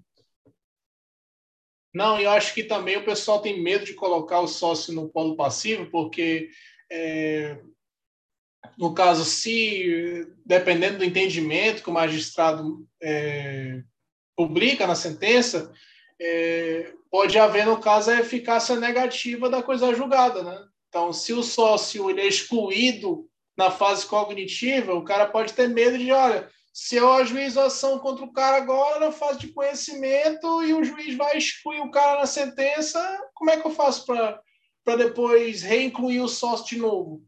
Entendeu? Eu acho que tem muito esse medo também do, de alguns advogados de não colocar agora, esperar ganhar no conhecimento, aí instaura um incidente lá na execução e já tenta incluir, aí o incidente não faz coisa, não faz coisa julgada, eu tento de novo com outro fundamento. Eu acho que pode ser por isso também, né? É, mas é um medo por desconhecimento, né? Porque é, extinção do processo não, não, implicaria de problema nenhum, de modo, até como eu falei, né? É, até para quem vai fazer a prova, né? Nós, quanto concurseiros, constar lá que se você acontecer com você na sua prova, você extingue, seja por em falta de interesse, seja por legitimidade, aí é cada agosto, mas consta lá que a extinção, a exclusão do polo no, na fase de conhecimento não impede o reconhecimento da o, a desconsideração da personalidade jurídica caso haja fundamento para tal em execução. A Amanda até faz essa distinção, né? Porque não é um caso de pedido, é um requerimento, né? Então. Exatamente, isso isso eu aprendi com ela. É, exatamente, exatamente. A Amanda, se eu não me engano, é uma das que extingue por falta de interesse, tá? Só para colocar fogo na discussão. Mas eu acho que sempre tem um pressuposto que a exordial tem alguma causa de pedir. Aí a gente realmente pode ultrapassar a legitimidade, né? É, a gente está tá forçando. Vou criar uma terceira tese agora. Se não tem causa de pedir, não é inépcia. Não tem causa de pedir, é inépcia. Opa, boa, verdade. E agora, qual, qual que é? Só Aí você extingue antes, se é por inépcia, você extingue antes daí, né? Boa, gostei, Márcio. Olha, eu, eu nunca tinha pensado nisso. É, mas é inépcia mesmo, não é? Hein, Breno, você que é da minha turma? Eu, eu concordo. Eu, o Márcio lembrou, Márcio falou aí, eu, eu acho que eu já vi um caso real. Tá? Eu, eu é, não estava querendo falar porque eu não lembro 100% se foi um caso real ou se foi é, um caso... Mas eu, eu, 90% de, que eu acho que foi um caso real. Mas, como vai vir na prova ali para pontuar, para dizer como é que é? É uma boa pergunta, viu? Como a gente Mas deveria essas agir. coisas, é, como tem muita divergência, eu acho que sabendo fundamentar, dá para não vai assim se ferrar nisso, eu acho, acho, né? Agora, é claro que nessa situação é bom estudar o perfil da banca para ver o que, que eles entendem, né? Não, mas... mas assim, no geral, se for pegar tipo, um unificado da vida como foi, fundamento e vai na fé, né? Não, mas é, mas você, não, pelo amor de Deus, você escrevendo lá, bate na madeira. Você escrevendo a falta de causa de pedir, dá tranquilo mesmo. É por aí, mas o negócio é fundamentar bem, né? Não dá para também deixar o negócio jogado, né? Seja ah. lá que caminho vai seguir fundamente. Abriu o tópico. Abriu o ah, tópico ah, da inépcia, ilegitimidade é. e falta de interesse. Aí, aí, tem alegação, tem preliminar de, de falta de interesse, de ilegitimidade, fala, não, vou julgar de ofício por inépcia. É, nenhum nem outro, né? por inépcia, de ofício. Exatamente. O problema é que, na teoricamente, na inépcia, antes eu tenho que dar o prazo para emendar, né? Ou para completar. É, numa prova é complicado fazer isso, né? Chegar na é. sentença. Mas a súmula pra... 263 e a instrução normativa 39, que o artigo 4 parágrafo 2 que diz que não é decisão surpresa fatos que a parte deveria saber e tal, que, é, que não, seriam, não seriam extraordinários e que a parte deveria saber com meros requisitos de formular o pedido, por exemplo. É, mas isso aí é tão. Não, mas isso é... né? Porque depois para derrubar, em tese, que Mas isso é mais para fugir do parágrafo 1 do 489, né? Da fundamentação, né? Não, mas aí tem a súmula 263, que foi mantida mesmo depois do CPC. que, que essa súmula fala, Márcio? Lembre-se que. Nem todo mundo decorou. É, o Márcio. É, o conteúdo do nosso. Artigo da instrução normativa, minha gente. Dá, dá, dá, dá assim, é algo surreal esse Márcio. Vou abrir aqui rapidinho. Eu sei que o pessoal já deve estar cansado, Não, mas isso. O cara O já Gustavo veio. já colocou aqui no chat. Eu colei no chat. E o colei artigo chat. 4 parágrafo 2 da IN 39. E agora Não, que você vocês me estão fala? anotando tudo isso aí, porque isso aqui, ó, é pérola, Ainda só bem que pérola. só vai gravado, anotar Salvo né? nas hipóteses que do é gravado. 330 do CPC, que trata justamente do indeferimento da inicial, né? É, o indeferimento da petição inicial por encontrar-se desacompanhado de documento dispensável para a postura da ação ou não preencher outro requisito legal, que aí caberia justamente a ausência de causa de pedir, somente é cabível se, após intimada, a parte para suprir irregularidade de 15 dias, mediante indicação expressa do que precisa ser corrigido ou compelido e tal. Aí, essa instrução normativa, essa instrução normativa 39, o artigo 4 parágrafo 2 ela possibilita justamente essa, ah, essa extinção sem resolução do mérito, porque ela diz justamente que não é decisão surpresa. É, há uma mitigação pelo TST por uma extinção normativa 39, até critico se o TST poderia ou não ter feito isso, mas é, há uma mitigação justamente do princípio da decisão surpresa, que está no CPC, pelo TST nesse artigo 4 parágrafo 2 da IN 39. Entendi. Esse aí que o Breno colocou, que não se considera decisão surpresa que, à luz do ordenamento jurídico nacional e dos princípios que informam o processo do trabalho, as partes tinham obrigação de prever concernente às condições da ação, aos pressupostos de admissibilidade dos recursos e aos pressupostos processuais, salvo disposição legal expressa em contrário. Que ele seja justamente isso, né? Tu Entendi. vai O cair que, na prova e vai todo mundo acertar. o que a súmula está falando aqui é que, no- se for o caso do 330, pode, né? É isso. que seria justamente o indeferimento inicial, que aí cai o 330, inciso 1, que é a inépcia. Então, salvo nos casos 330, eu posso extinguir direto, né? que seria a, a- extinção de ofício sem Não, resolução con- do mérito direto. Contrário. Contrário, né? No 330 eu posso. Nos outros casos eu Isso, tenho pode. que... Pode. No outro, não- eu, eu tenho que intimar para a emenda inicial. Isso. Ah, então aqui sendo inepta, eu não preciso. Chegou, eu só vi isso na sentença, taco Tchau. inepta e pronto. Tchau. Diploma. Caramba, parece que eu fico lendo as súmulas, eu acabo, eu começo da primeira e não lembro esses argumentos que o Márcio lembra. Ótimo, muito bom mesmo. E aí, gente, é só para encerrar aqui o podcast e a nossa transmissão para o YouTube. Alguém quer agregar alguma coisa mais do julgado, em especial? Não, não, não. Então vamos encerrando por aqui. Agradeço a presença de nossos telespectadores. Obrigado e boa noite, mãe e vó, pela participação aqui. Gente, vocês já sabem, Saulo Underline Trab lá no Instagram. Quando a gente publica, todos os participantes vão marcados também. Então, é, podem seguir, podem mandar mensagem, podem sugerir tema, podem pedir para participar. Hum, pedir para participar, esqueci de um negócio. Depois eu converso com vocês. Mas eu agradeço muito a presença de todos aqui. Valeu e até a próxima.